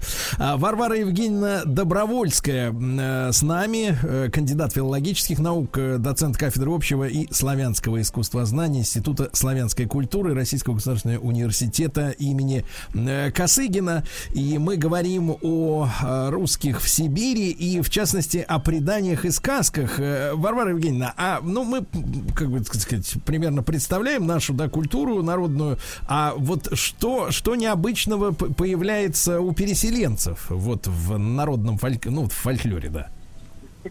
ну, с народным фольклором это вы, конечно, загнули, да, он у нас как бы другой не бывает. Но вот у русско-устинцев, э, да, это, соответственно, низовье Индигирки, да, такой совсем северный, э, совсем север-север, да, и э, здесь очень интересно две вещи, да, с одной стороны, это русские люди с русским менталитетом, с русским фольклором, да, былины русские, сказки русские, а с другой стороны, э, появляются как бы персонажи в их мифологии, так скажем, которые э, скорее не русские, да, скорее взяты у аборигенов Сибири, да, например, э, есть у них такой персонаж у русскоустинцев, как Синдушный, да, Синдушный э, это хозяин тайги, да, такой, с одной стороны, вроде как наш леший, да, русский, но только поскольку на сибирских просторах, э, на тайге, то он такой э, очень интересный. Он ездит на оленях, э, у него вообще большие стада и олени, и он как бы вот управляет всей тайгой, да. А с другой стороны, например, у них есть такая ну, как бы мифологическая система, как переселение душ. Они очень интересно это рассказывают, да, ну, вот, собственно, русские в переселение душ как бы не верят. А вот у русско-устинцев это есть, да, и они рассказывают э, об аяве, да, так называется явление, то есть когда переселяются души, и очень часто рассказывают, что вот э, жила семья, и был как бы в семье сын, а, и он уже начал ходить на охоту, и у него был там свой лук, э, свои стрелы. Потом мальчик э, заболел, и когда он лежит и умирает, он говорит матери, что вот возьми мой лук и мои стрелы, они тебе пригодятся. И мать убирает их в сарай. А потом, э, соответственно, вот этот юноша умирает, проходит какое-то время, мать рождает следующего ребенка, и когда этот мальчик подрастает, он ей говорит, пойдем в сарай, возьмем мое. И она понимает, что это вот такая реинкарнация сына, да, вот о Яве, да, он, ну, о Яве одного ребенка в лице другого, да. Это Ого. вот как бы у них это бывало. А, хотя как бы для русской культуры, в общем, совсем а, не свойственно. Еще да. одни, как бы, э, такие русские сторожилы, да, Сибири, это пахачане, да, или люди, которые жили уже совсем на Колыме, тот случай, когда лучше вы к нам, да, не они к нам, да, это тоже метисы, они э, очень часто заключали браки с юкагирами и венами, и говорили про себя, что какие мы русские, мы не русские люди, мы колымский народ. Это казаки, а, тоже как бы, которые осваивали Сибирь. И у них есть э, такой жанр, которого нету нигде больше. Это анадольщины. Это такие любовные песни о как бы любви, да, о каких-то прекрасных как бы чувствах, да, там очень часто появляются такие уменьшительно-ласкательные как бы слова, как чукчаночка, да, то есть это любовь вот к девушке Чукче, да, э, там всякие разные вообще множество уменьшительных э, и ласкательных слов, да, которые вот такой любовной как бы песни, которую, в общем, не ждешь от, например, э, казаков, да, которыми, собственно, они являются. А, вообще надо сказать, что вот русские сторожилы, они очень часто как бы ассими... ну, не ассимилировали все сами, но ассимилировали культуру да, окружающих. Ну, например, вот были, были еще те, кто жил на Анадыре, да, это марковцы. И а, они как бы были э, очень близки э, с чуванцами, которые жили вокруг.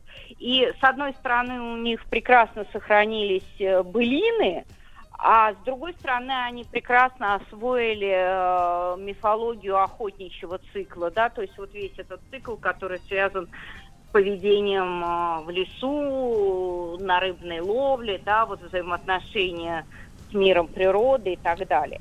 Да. А, например, э, были такие люди, которые такое загадочное слово у них называется каменщики, да, это mm горцы, собственно, алтайские, да, mm русские, которые жили Понимаю. На, на Алтае, да, Понимаю. Ну, то есть групп, групп очень много раз, самых разнообразных. Это все невероятно интересно. Варвара Евгеньевна Добровольская э, изучает фольклор, кандидат филологических наук. И огромное ей спасибо за нашу короткую беседу.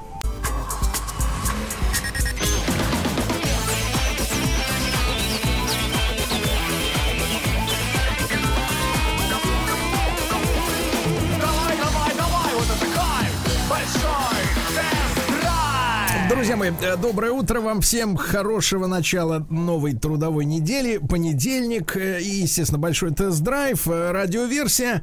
Э, После э, новостей середины часа немножко поговорим о том, что происходит, э, ну, вот, э, мне кажется, страшного на, на автомобильном рынке. Придет эксперт-маркетолог к нам в гости. Рустам Иванович его зовут. Вот, попытаемся выяснить на примере очередной э, новинки, э, м, куда, куда это все идет, как это все можно объяснить, э, что происходит. Э, В том числе и какие-то невероятные запредельные цены на, скажем так, мягко говоря, не самые выдающиеся автомобили. То есть куда все это движется. Ну а пока новости хочу вас познакомить э, с любопытными и важными. Во-первых, на крышах патрульных автомобилей, э, я так понимаю, речь идет о, об автомобилях госавтоинспекции, э, наконец-то установят камеры, э, которые выявлять будут злостных нарушителей в автоматическом режиме. Э, Странно, что это не было сделано прежде, но лучше поздно, чем никогда. Патрульные автомобили оснастят ум, умными э, балками, ну, имеется в виду, видимо, целый комплекс, э, вот эта люстра с мигалками, да, синий, красный. Вот, и плюс там бы еще будет стоять э, камера или даже две. Наверное, будут они смотреть и вперед, и назад. Э, И эти камеры позволят в транспортном потоке автоматически выявлять проблемных водителей. Э, Вот, прежде всего, будет вестись контроль за агрессивными водителями, у которых иногда м, 10, 30, э, а иногда и тысячи нарушений. Вот, чтобы с ними бороться, да, выявлять их в потоке, вот э, умная балка с камерами на крыше появится скоро на патрульных автомобилях ГИБ-ДД. Да. Ну что ж, хорошо. Э, В США э, начнут э, в скором времени выдавать, друзья мои, бумажные автомобильные номера, потому что кончилось железо для металлических. Да, да, кончилось железо. А американские м, аудиторы объявили о дефиците государственных регистрационных знаков. А, и в США по этой причине начнут выдавать бумажки. Э, Вот, в частности, сообщают о дефиците в штате Вашингтон. Э, В ближайшее время э, проблема вряд ли решится. Ну и будут выдавать временные номерные знаки со сроком действия 60 дней. Вот, э, если, соответственно, за это время желез, железяка не появится, то, в принципе, будут продлевать бумажные номера, да.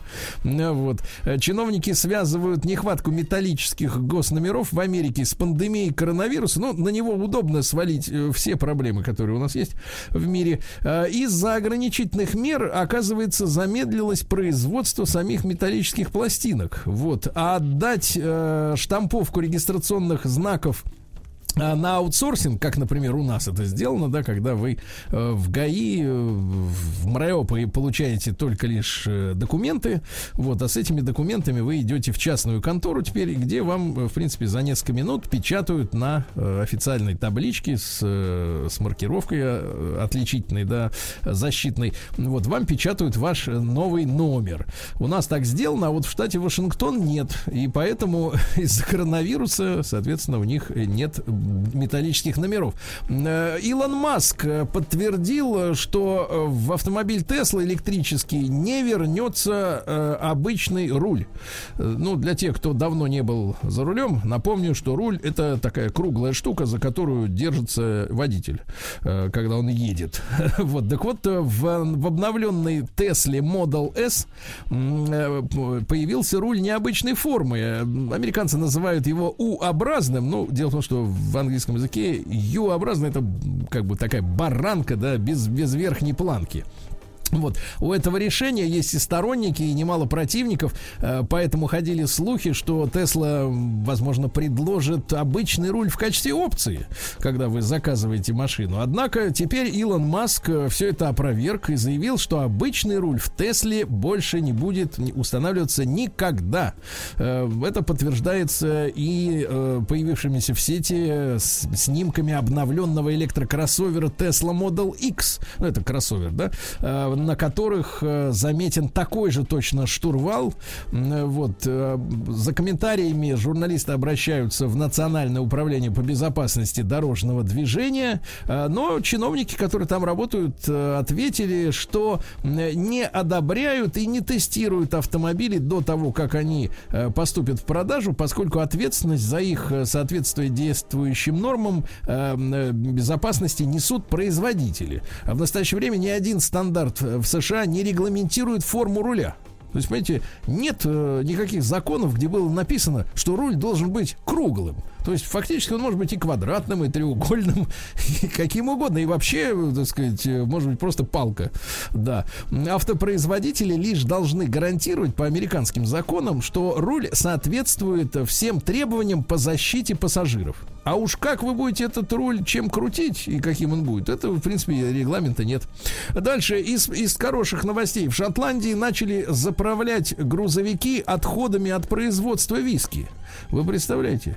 Шотландский производитель виски Гленфидих э, при- приступил к переоборудованию своих грузовых автомобилей для работы на биологическом топливе с низким уровнем выбросов. А топливо это получают э, с помощью специальной технологии из отходов процесса дистилляции. Представляете? И Гленфидих уже установила э, заправочные станции на своем заводе на северо-востоке Шотландии, которые используют технологию, разработанную компанией Вильям Грант и сыновья для преобразования производственных отходов в топливо со сверхнизким содержанием углеводородов.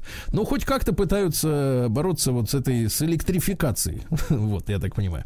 Дальше, да, друзья мои, на, заметку всем водителям э, медицинские справки для водителей э, в ближайшее время с марта 2022 года, то есть меньше, чем через год, полностью переведут э, в электронный э, формат, и вам не нужно будет эту справку, в принципе, никуда таскать, она автоматически будет выкладываться на внутренние, во внутренней базе данных, где, так сказать, сотрудники ГИБДД автоматически будут видеть сразу же после публикации такого документа. МВД опубликовала разработанный совместно с Минздравом проект поправок к закону о безопасности дорожного движения. И, соответственно, будет создана информационная система, где эти справки, э, необходимые для продления или получения водительских прав, хранится. Э, Так вот, э, проанализировали журналисты пояснительную записку к этому проекту. Выяснилось, что за 10 лет, которые действует водительское удостоверение, у его владельца может обнаружиться заболевание, которое является противопоказанием для вождения. Например, наркомания, алкоголизм, э, значит, ухудшится зрение до невозможности, э, появится неработоспособность конечностей, ну, весь список э, болезней, при которых запрещено иметь водительские права, утвержден постановлением правительства за номером 1604. Э, Желающие могут сами ознакомиться. Так вот, действительно, вы получаете водительское удостоверение, потом, к несчастью, например, происходит какое-то заболевание, вот, но права-то у вас все равно остаются на руках, вы ездите, и никто не знает о том, что вы больной. Так вот, теперь узнают. Да, и теперь э, Минздрав будет обязан, соответственно, в эту единую информационную базу данных, э, значит, совместную с ГИБДД, э, отправлять сведения о том, что вы чем-то переболели или получили какой-то, ну, не знаю, не дай бог, увечье или что, что-то в этом роде, или стали, например, алкоголиком за эти 10 лет. И автоматически ваши права будут аннулированы при э, возникновении такой вот проблемы. Так что с марта 2022 года вот эта единая база э, заработает. Медсправок. АвтоВАЗ э, снова упростит конструкцию Ладу, Лады Веста. Э, Вот э, что исчезнет? Исчезнет э, поручень со стороны переднего пассажира, исчезнет органайзер, двойной пол багажного отсека, датчик присутствия переднего пассажира, в общем-то, исчезнет. Да, все это автомобиль сделает более дешевым, но хорошо, что сохранится прежняя цена. Органайзер исчезнет. А цена сохранится. Видите, как, как бывает в жизни. Дальше. Э, На тему происходящих событий на автомобильном рынке. Бентли установила в первом полугодии рекорд по продажам своих автомобилей. Вы представляете?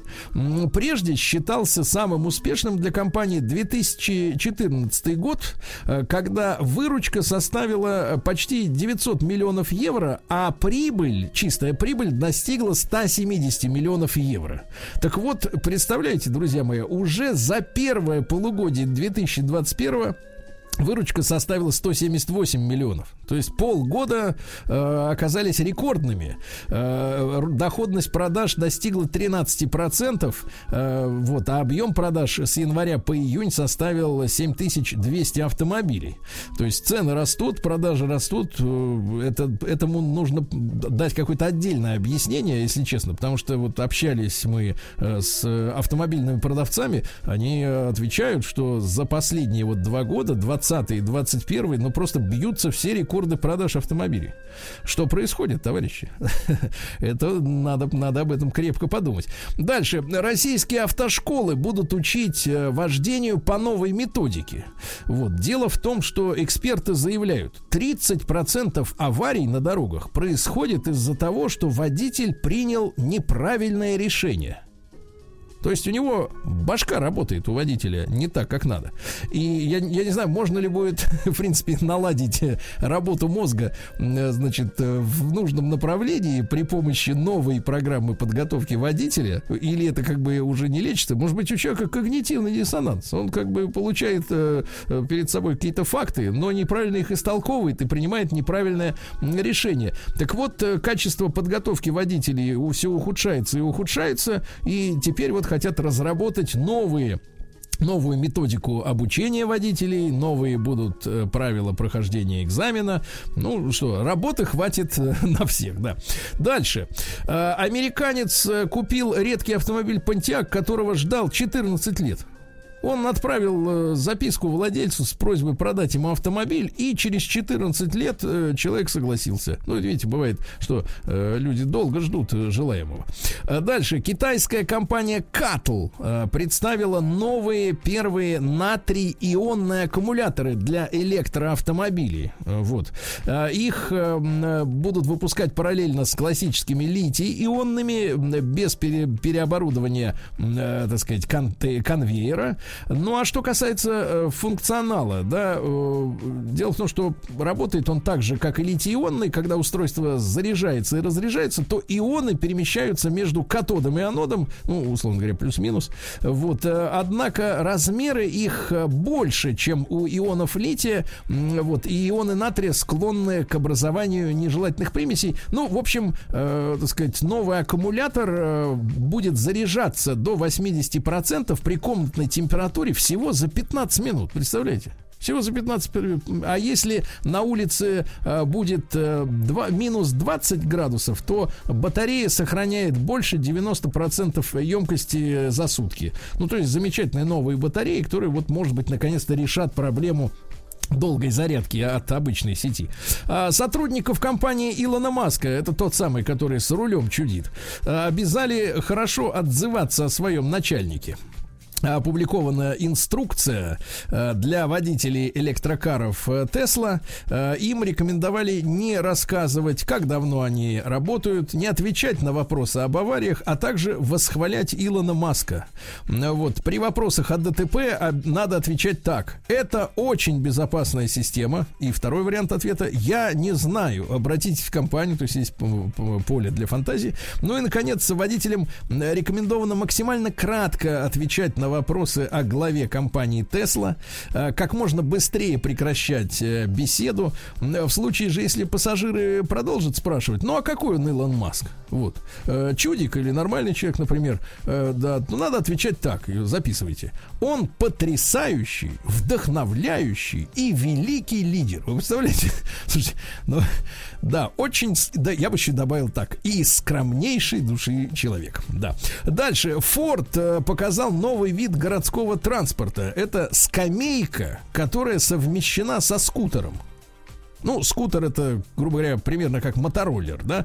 Вот на этой мобильной скамье можно ехать с небольшой скоростью, а можно остановиться и отдохнуть. Ну, в принципе, э, на эти цели, на разработку этой машины было выделено э, полтора миллиона рублей. Ну, в принципе, придумали, мне кажется, отличную штуку. Дальше. Лада Ларгус э, э, получит э, новую мультимедийную систему. N- э, называется она так. Lada Enjoy Pro. Э, Enjoy это вы видели эти э, надписи прежде на бутылках с коричневой газировкой. Enjoy это значит э, получай удовольствие. Вот. И люди получат его. Дальше у пенсионера из Германии в подвале нашли танк времен Второй мировой войны.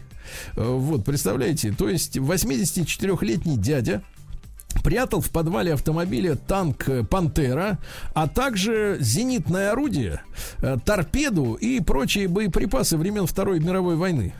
То есть Фриц надеялся на реванш. Э, Теперь прокуратура запрашивает для деда штраф в 500 тысяч евро за, э, так сказать, незаконный оборот оружия. Э, Но защита и сам судья уверены, что 50 тысяч евро будет вполне достаточно. Чтобы достать танк из подвала, значит, понадобилась помощь 20 военных, которые 9 часов доставали танк из подвала чтобы погрузить потом на, на, э, на грузовик. Дальше, друзья мои, э, э, фирма Xiaomi нанимает людей для создания автопилота, ну, специалистов нанимает, для создания автопилота четвертого уровня.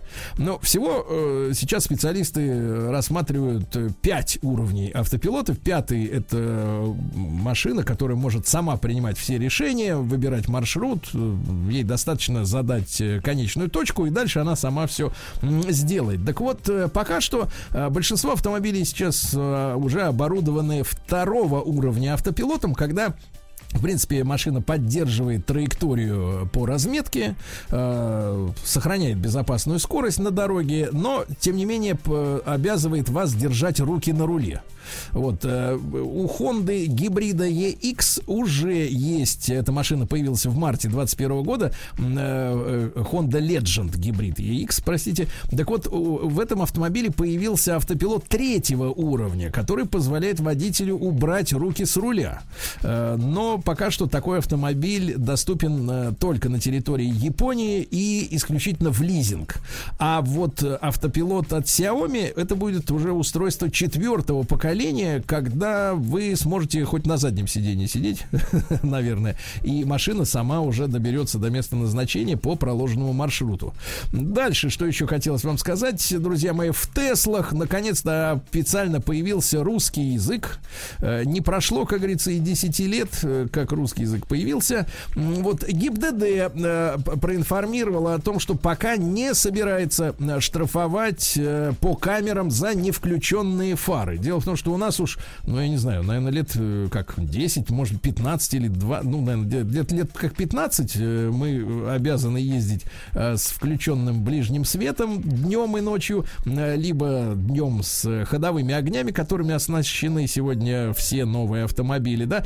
Тем не менее, ГИБДД говорит, что вот камеры, которые в 12 регионах России должны начать фиксировать вот это нарушение, езду без света дневного. Вот, тем не менее, вот э, штрафы пока что выписывать не будут. Э, Когда э, за езду с, невы- не, с невключенными фарами э, выпишут штраф, а он сейчас составляет 500 рублей, друзья мои, да, неизвестно. Ну и что еще хотелось вам сказать? Во-первых, э, 64% так называемых инноваций в сфере дорожного строительства оказались старыми технологиями, то есть счетная палата выявила надувательство со стороны дорожников, да.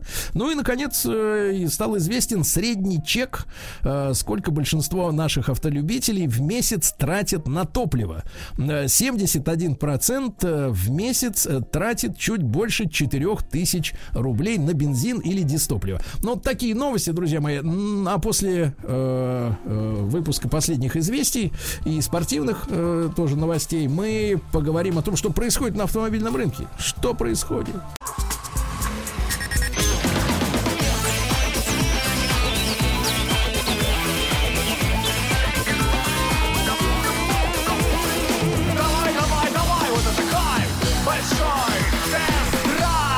Друзья мои, итак, э, сегодня у нас важный разговор. Обещанный эксперт, старший научный сотрудник Института маркетологии нашей галактики Рустам Иванович на связи. Доброе утро, Рустам Иванович. Доброе утро, Сергей Валерьевич. Доброе позвольте, утро, Позвольте вас поздравить с, э, с прошедшим праздником, днем рождения маяка, во-первых, вчерашним. Поздравляю вас, Сергей Валерьевич, и наших радиослушателей. Да, без них никуда. Ну, да. Да нет, ну, слушайте, а теперь... ну последние лет 13, мне кажется, 14 маяк ассоциируется, ну, по большей части, конечно же, именно с вашим утренним шоу Сергей Валерьевич, с вашим именем, с вашим юмором, с вашей харизмой, с вашим напором.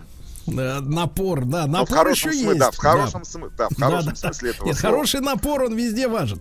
Э, друзья мои, но э, сейчас мы хотим с Рустам Ивановичем задаться вот таким очень важным вопросом, а что, что происходит вообще на автомобильном рынке? Я это поясню вот на примере машины, которую мы отсняли на прошлой неделе, и на нашем канале Большой Тест-Драйв, наверное, она скоро появится. Кстати, ожидайте завтра наш ролик о о Toyota Land Cruiser 300. Да, причем в отличие от э, большинства обзоров, которые вы увидите в самое ближайшее время, наш тест мы снимали именно в городских условиях, а, потому что коллеги отправились в Мурманск, если мне не изменяет память, да, и вот с точки да. зрения картинки, а, локации самой, в которой проходит российский тест а, этого автомобиля, у нас будут небольшие отличия, принципиальные, причем я скажу, то есть эксплуатация автомобиля в реально городских условиях. Да, да. Ну а теперь вернемся, значит, к тому, что происходит. А, в нашем плане модельном, да, вот у нас э, был, была запланирована, э, извините за тавтологию, встреча э, с новинкой от компании Audi. И, ну как знаете, новинка? Ну как, это вот она просто а, до нашего проекта доехала.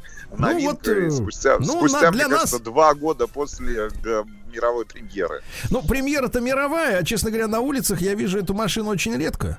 Вот, потому что речь идет о Q3 модели, и, в частности, Q3 в, в, в спецификации Sportback, да, с несколько, ну, скажем так, э, с несколько подрезанной э, крышей, э, да, ближе к корме. Но вы знаете, он, у меня, в принципе, Q3 всегда вызывал такие милые чувства, э, потому что как-то лет, наверное, 10 назад я даже брал на длительный тест э, этот автомобиль автомобильчик, вот, маленький, э, так сказать, тесненький, э, вот, автомобильчик это был для, ну, не побоюсь этого слова, для, э, так сказать, э, все-таки для женского филея более предназначен, потому что и кресли, креслица там были, ну, скажем так, в них я умещался э, при моем ожирении, э, так сказать, с, некоторой, с некоторым трудом, но, тем не менее, машина была милая, такая, знаете ли, уменьшенная в некотором масштабе копия Q5, да, то есть такой вот да, кругленький, кругленький, небольшой такой кроссовер прекрасный. Знаете, знаете как называют его ласково как? на автомобильных форумах? Э, кукушонок. Вот вот. Ну да, ну, маленькая машинка такая, ну она приятная и, в принципе, управляется замечательно и все. И вдруг, когда я забира, забрал на, на тест, значит, вот новый Q3, да, я так, я так сначала даже не понял, а что случилось? Потому что, э, в принципе, ну давайте, я буду называть вещи своими именами, я как бы как человек-то, так сказать, ну что я буду тут лукавить. А, значит, э, это просто, ну как скажем, вот с моей точки зрения, да, это лифтованный автомобиль, э, ну, соплатформенник гольфа, да, то есть ну, это как лиф... Гольфа? Да нет, ну, нет, ну, слушайте, ну, давайте расставим все точки над «и», да? В этом, после обновления поколения, ну, вот, э, которое побывало на нашем тесте, автомобиль переехал на новую платформу, MQB. Соответственно, ближайший собрат по этой платформе, ну, это Тигуан, хорошо нам всем известно. Ну, вот да, просто, но, может но быть, платформа ты же понимаешь, это... там габарит нет, ну, ну смотрите, платформа это то, что платформа это то, что как бы имеет отношение там, к передней оси, к, к двигателю и к рулю, да, вот все остальное можно как угодно переигрывать, но я имею в виду вот, вот впечатление от автомобиля заключается в следующем, что взяли, э, ну, Тигуан же тоже с, гольф, с гольфом на одной платформе, ну вот, э, взяли, взяли легковушку, то есть просто хэтчбэк, да, э, которую лифтанули, ну, то есть приподняли там сантиметров на сколько? На 5, наверное, может быть, ну, может быть, и по, ну, где-то на 5 сантиметров приподняли. У него полный привод у этого автомобиля. А он, э, кстати говоря, вытянулся в длину и стал более приплюснутым сверху. То есть э, машина перестала напоминать вот по прошлый Q3 абсолютно, да. То есть это не такой вот, как вы говорите, кукушонок, да, а это немножко вытянутый в длину. Я уж не знаю, из каких соображений. Ну, понятное дело, что удалось э, более просторным сделать э, салон э, этого автомобиля, да, в сравнении с тем, что было раньше. Но просто, когда ты видишь эту машину, ты понимаешь, ну да, это просто хэтчбэк какой-то, да, вот он, ну, с внедорожными, скажем так, претензиями, вот в этом смысле. С двигателем, который очень хорошо знаком всем потребителям продукции ВАГа, э, Volkswagen Group, то есть, да, то есть там двухлитровый в максимальной комплектации 180-сильный мотор, который и на Audi идет, и, естественно, и на тот же Tiguan он идет. Вот, привычный, привы- привычный мотор из, ново, из новшеств, Рустам Иванович, э, значит, в этом автомобиле, что, что, э, так сказать, ну, вот какая инновация, да? Инновация заключается в том, что а, подлокотники в дверях, так сказать, и а, одна из зон отделки, э, значит, э, торпеда, да, а, сделана из а, м, плюша, ну, я бы сказал так, ну, то есть это такой ворсообразный материал такой, плюша какого-то, да, а, в цвет кузова. То есть, если женщина увидит, конечно, она скажет, ой, как это мило. А У меня, у нас был на тесте оранжевый автомобиль, э, кстати, в таком достаточно странном цвете, даже не металлик, да, и, а внутри вот эти вот детальки, именно подлокотник и вот ярко-оранжевый такой плюш. То есть вот э, матерчатые такие, такие, знаете, в- с ворсом. Э, Материальчик такой приятный. Единственное, что, я так понимаю, противопоказано есть бургеры в таком автомобиле, потому что жирные пятна будут оставляться на, на этом материале. Но, слушайте, я почему возмущен-то? Я когда узнал, сколько эта машина стоит, вот э, что меня выбесило. Потому что когда просто мне говорят, да, это вот небольшой Audi, компактный, там сказать, ну да, вот он перестал быть, грубо говоря, кроссовером, он стал, был, стал вот таким хэтчбеком просто лифтованным. Ну хорошо. Э, Я говорю, а сколько стоит? А в нашей комплектации 4 900. 4 А 900. я сейчас это по- подавился. Да, вы не подавите, вы давайте на ручник вставайте.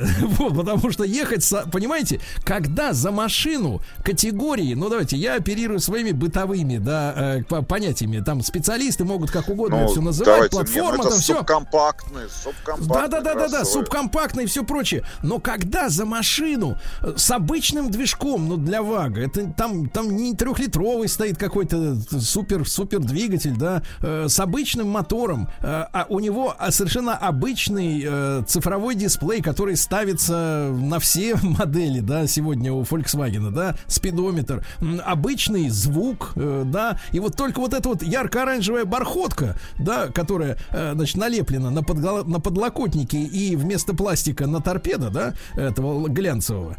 И когда мне говорят, что вот этот маленький автомобиль, у которого нет Кукушонок. никаких, никаких выдающихся технических характеристик у него нет, а он 4 900, ребята. Это, понимаешь, тут, конечно, если бы в прошлые годы это было, э, такое бы событие произошло, э, я бы услышал в ответ, наверное, э, возгласы из серии «Надо больше зарабатывать». Но когда вот я вижу, что происходит на авторынке, я понимаю, что это какая-то, во-первых, это какой-то сговор, вот, среди разных, э, так сказать, автомобильных производителей. Э, Я просто теряюсь в догадках, с какой целью заряжается такая цена, которая приводит к тому, что на улицах-то нет этих машин. Ну, действительно, ты понимаешь, 4 900, это, извините меня, вот э, Defender коротыш э, 90-й, э, новый красавчик, можно купить, начиная Да, от да, 4,5 миллионов. Так, а, а что за, что за история в, у Volkswagen Group, что они э, такой ценник-то объявляют на эти машины, понимаете? А, они хотят, чтобы... Наверное, наверное, не локализовали. Нет, нет, нет, это понятно все, но у нас с тобой появилось несколько версий, да? Во-первых, э, Ну, это а, сговор, Ну, сговор. это понятно, но с какой целью я имею в виду? Во-первых, возможно, речь идет о том, чтобы, э, в принципе, вот они уже э, такое объявили ценовую э, войну, я бы так сказал, ценовая хирургия, вот так бы я бы это назвал, да? Ценовую войну вообще, в принципе, людям, которые э, по старинке хотят иметь машину в собственности. Потому что, ну, при такой цене покупать э, машину, ну, это становится абсурдным, понимаете, да? А, абсурдным, Э, потому что в ней нет ничего выдающегося такого, что сказать, что оправдало бы это в глазах, в глазах вот людей, которые вокруг и, так сказать, видят и думают, и сколько ты за нее отвалил? 4 900, да ты ж ты, пальцем у виска будут крутить люди, понимаете, да? Во-вторых, у меня ощущение такое, что, может быть, эти цены заряжаются специально, чтобы, например, людям, людям не так, э, так сказать, казалось невозможным покупка электроавтомобиля. Может быть, может быть. И, Но слушай, конечно, я, да. я, я ж вот буквально там несколько а, буквально часов провел на сайте Автору. А, новый автомобиль а, из Америки, привезенный в Россию без пробега по стране, это Tesla Model 3, ну, компактный, да, у них Ну да. седанчик такой, э, да. Значит, стоит 5 миллионов рублей. 5 миллионов, с, причем это версия с а, увеличенной емкостью батареи. 5 миллионов новый стоит автомобиль. 5 миллионов. Ну, просто чтобы... Ну, это, это технически вообще другой, другая машина. Да, ну вот, э, вот это и мне и хочется сегодня понять с тобой, Рустам Иванович, что происходит на рынке, если, э, если за обычный автомобиль без выдающихся дизайнерских, э, ходовых каких-то характеристик, да, просто автомобиль компактного класса, за него хотят 4 900, ребят.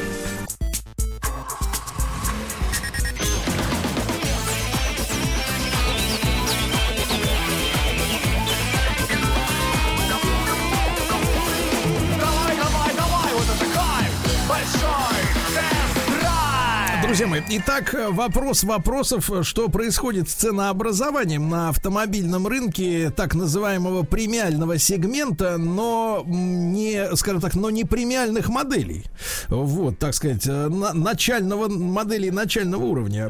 Рустам Иванович нами, он сейчас будет отдуваться за маркетологов. И, Рус, ты же э, говорил с продавцами, да, они все, э, все, так сказать, в хорошем смысле в шоке от того, как Не, ну как, последние от- от- от полтора того, года... как идут продажи, как идут Да. продажи. Я, Да. слушайте, ну вот в, какой, в который раз мы подходим э, к этому с тобой снаряду, да, для того, чтобы раз- попробовать разобраться, а что же, про- а что, а что же произошло полтора года назад, ну, кроме начала пандемии глобальной, да, и глобального, может быть, такого логистического кризиса, связанного, опять же, с закрытием границ, огромного количества предприятий, наличием проблем там с поставкой комплектующих, в частности, да, там электронных компонентов. Но, честно говоря, мне кажется, что чуть глубже зарыта сама проблема, и действительно мы находимся, ну, в неком таком полушаге, а может быть, ну, не знаю, это- э, э, и нет этого даже полушага, от того, чтобы а, там европейские чиновники, не знаю, североамериканские чиновники, либо чиновники там из Азии, Юго-Восточной Азии, Индии, Китая в частности, да, а, ну вот будут принимать решения о полном запрете, например, да, я не знаю, для не- некой, неких категорий, да, для каких-то категорий автотранспортных средств, э, э, ну, значит, э, соответственно, запрета производства этих транспортных средств с, с двигателями внутреннего сгорания. Потому что буквально вчера я видел, кстати говоря, сообщение уже наших э, официальных лиц, которые говорят, что буквально через два года на трассе М11, если мне не изменяет Да, память, да, да. Мож- да, можно будет наблюдать, если вдруг ты сегодня говорил, а, беспилотный э, грузовой автотранспорт. Ну, слушайте, Нет, ну там, это, там, это- видишь, это- там, это- там спор единственный идет, и он как бы носит э, такой э, характер немножко, как бы разум борется с безумием, потому что э, трасса это на основном своем протяжении, да, не на выезде там из Питера и из Москвы, а на основном своем протяжении имеет, э, так сказать, ширину 2 на 2, то есть два, две полосы в одну сторону и две в другую. Так вот, э, так сказать, э, совершенно безумное предложение, мне кажется, от э, ГИБДД. Они говорят, а давайте мы сделаем одну полосу, строго выделим для грузовиков вот этих. И- Беспилотных. да, а все остальные будут э, тащиться, значит, по левой там или наоборот по правой полосе, значит, вот просто, э, то есть ситуация будет еще хуже, чем на бесплатной трассе М10, да?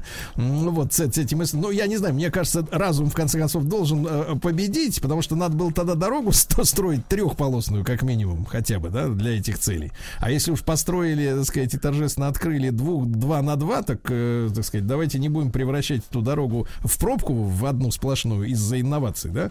Вот. Но это, ну, Ну, надеюсь, ну, вполне, умные люди нет, вполне, во- разберутся. не- ну, слушай, ну вполне возможно. Мы же с тобой прекрасно понимаем, да, что IT-гиганты, там, я не знаю, а финансовые структуры, которые пришли сегодня на рынок автомобильных услуг, а мы сейчас под этими услугами подразумеваем не только там а, таксомоторные парки, да, не только услуги такси, значит, ну и кроме всего прочего, конечно же, каршеринга и, например, длительной аренды, они вкладывают огромные деньги в, в свои, в свою инфраструктуру, значит, в продвижение а, своих платформ, и, соответственно, им необходимо а, ну, рекрутировать как можно больше граждан, которые пересядут из своих автомобилей, соответственно, в автомобили, которые, принадлежат, да, конечно, которые принадлежат этим крупным а, значит, э, структурам. IT и финансово. А как это можно сделать? Только подняв цену на, соответственно, эксплуатацию уже текущего автомобиля, который есть в вашем, ну, в вашем использовании, которым вы владеете, либо поднять цены на, те автом- на тот автомобиль, который вы хотели бы приобрести. Ну, все, дру- другого, дру- ну, другого нет. Ну, плюс какие-то заградительные там налоги, ну, заградительные финансовые инструменты. Может быть, поднять ставку по автомобильным кредитам, по страхованию этих автомобилей. То есть Слушай, ну, очередной, можно все, что... очередной, э, давайте так, очередной хлесткая такая хлесткая пощечине этой, этой многовековой, э, многовековому вранью о невидимой руке рынка и о свободной конкуренции в условиях капитализма, да?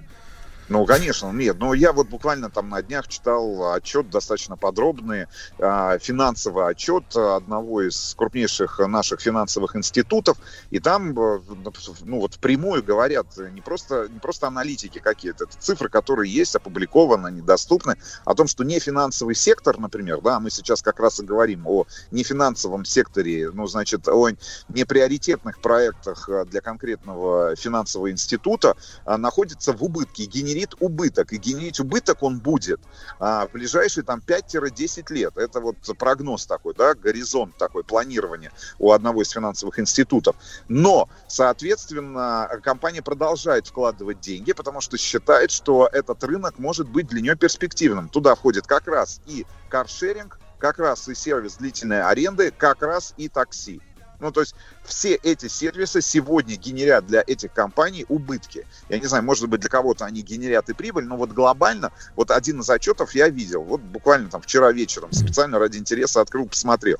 Но они генерят убытки, но компании вынуждены вкладывать деньги. Ну, понимаешь, да, потому что рынок хорошо растет, э, показывает отличную динамику. Соответственно, наверняка рисуются какие-то красивые графики, какие-то красивые презентации, ставятся какие-то цели. Ну, соответственно, к этим же целям необходимо каким-то образом будет подойти отчитаться в конце концов, да? Ну, я, я другого просто, ну, не, ну, ну, слушай, ну, 4, сколько ты сказал? 4... 4 900. Ну, 4 900. Давайте просто, ребят, отмотайте на нашем канале большой тест-драйв. Ну, там на 3 года, может быть, на 4 года. Хорошо, давайте на 5 лет. И найдите выпуск, который был посвящен, э, вот прямо передо мной сейчас, этот автомобиль Porsche Cayenne с дизельным мотором. Ну, Если мне не 104,5. изменяет... Да, если мне не изменяет память, он стоил дешевле, чем сегодня стоит Q3. Ничего глобального за, я, я понимаю, да, там, а, значит, э, курс немножко другой у нас, да, там каким-то образом там он скорректировался, но глобально же, ну, вот так, с точки зрения, ну, там, а, затрат на производство этого автомобиля для автопроизводителей ничего не изменилось. Может Да-да-да. быть, он стал, кстати говоря, может быть и дешевле стал производство-то.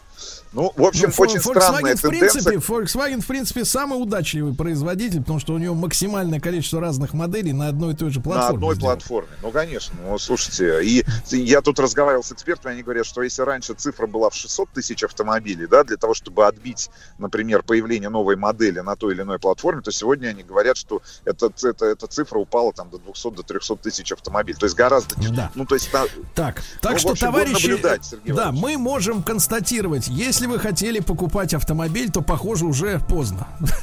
Еще больше подкастов «Маяка» насмотрим.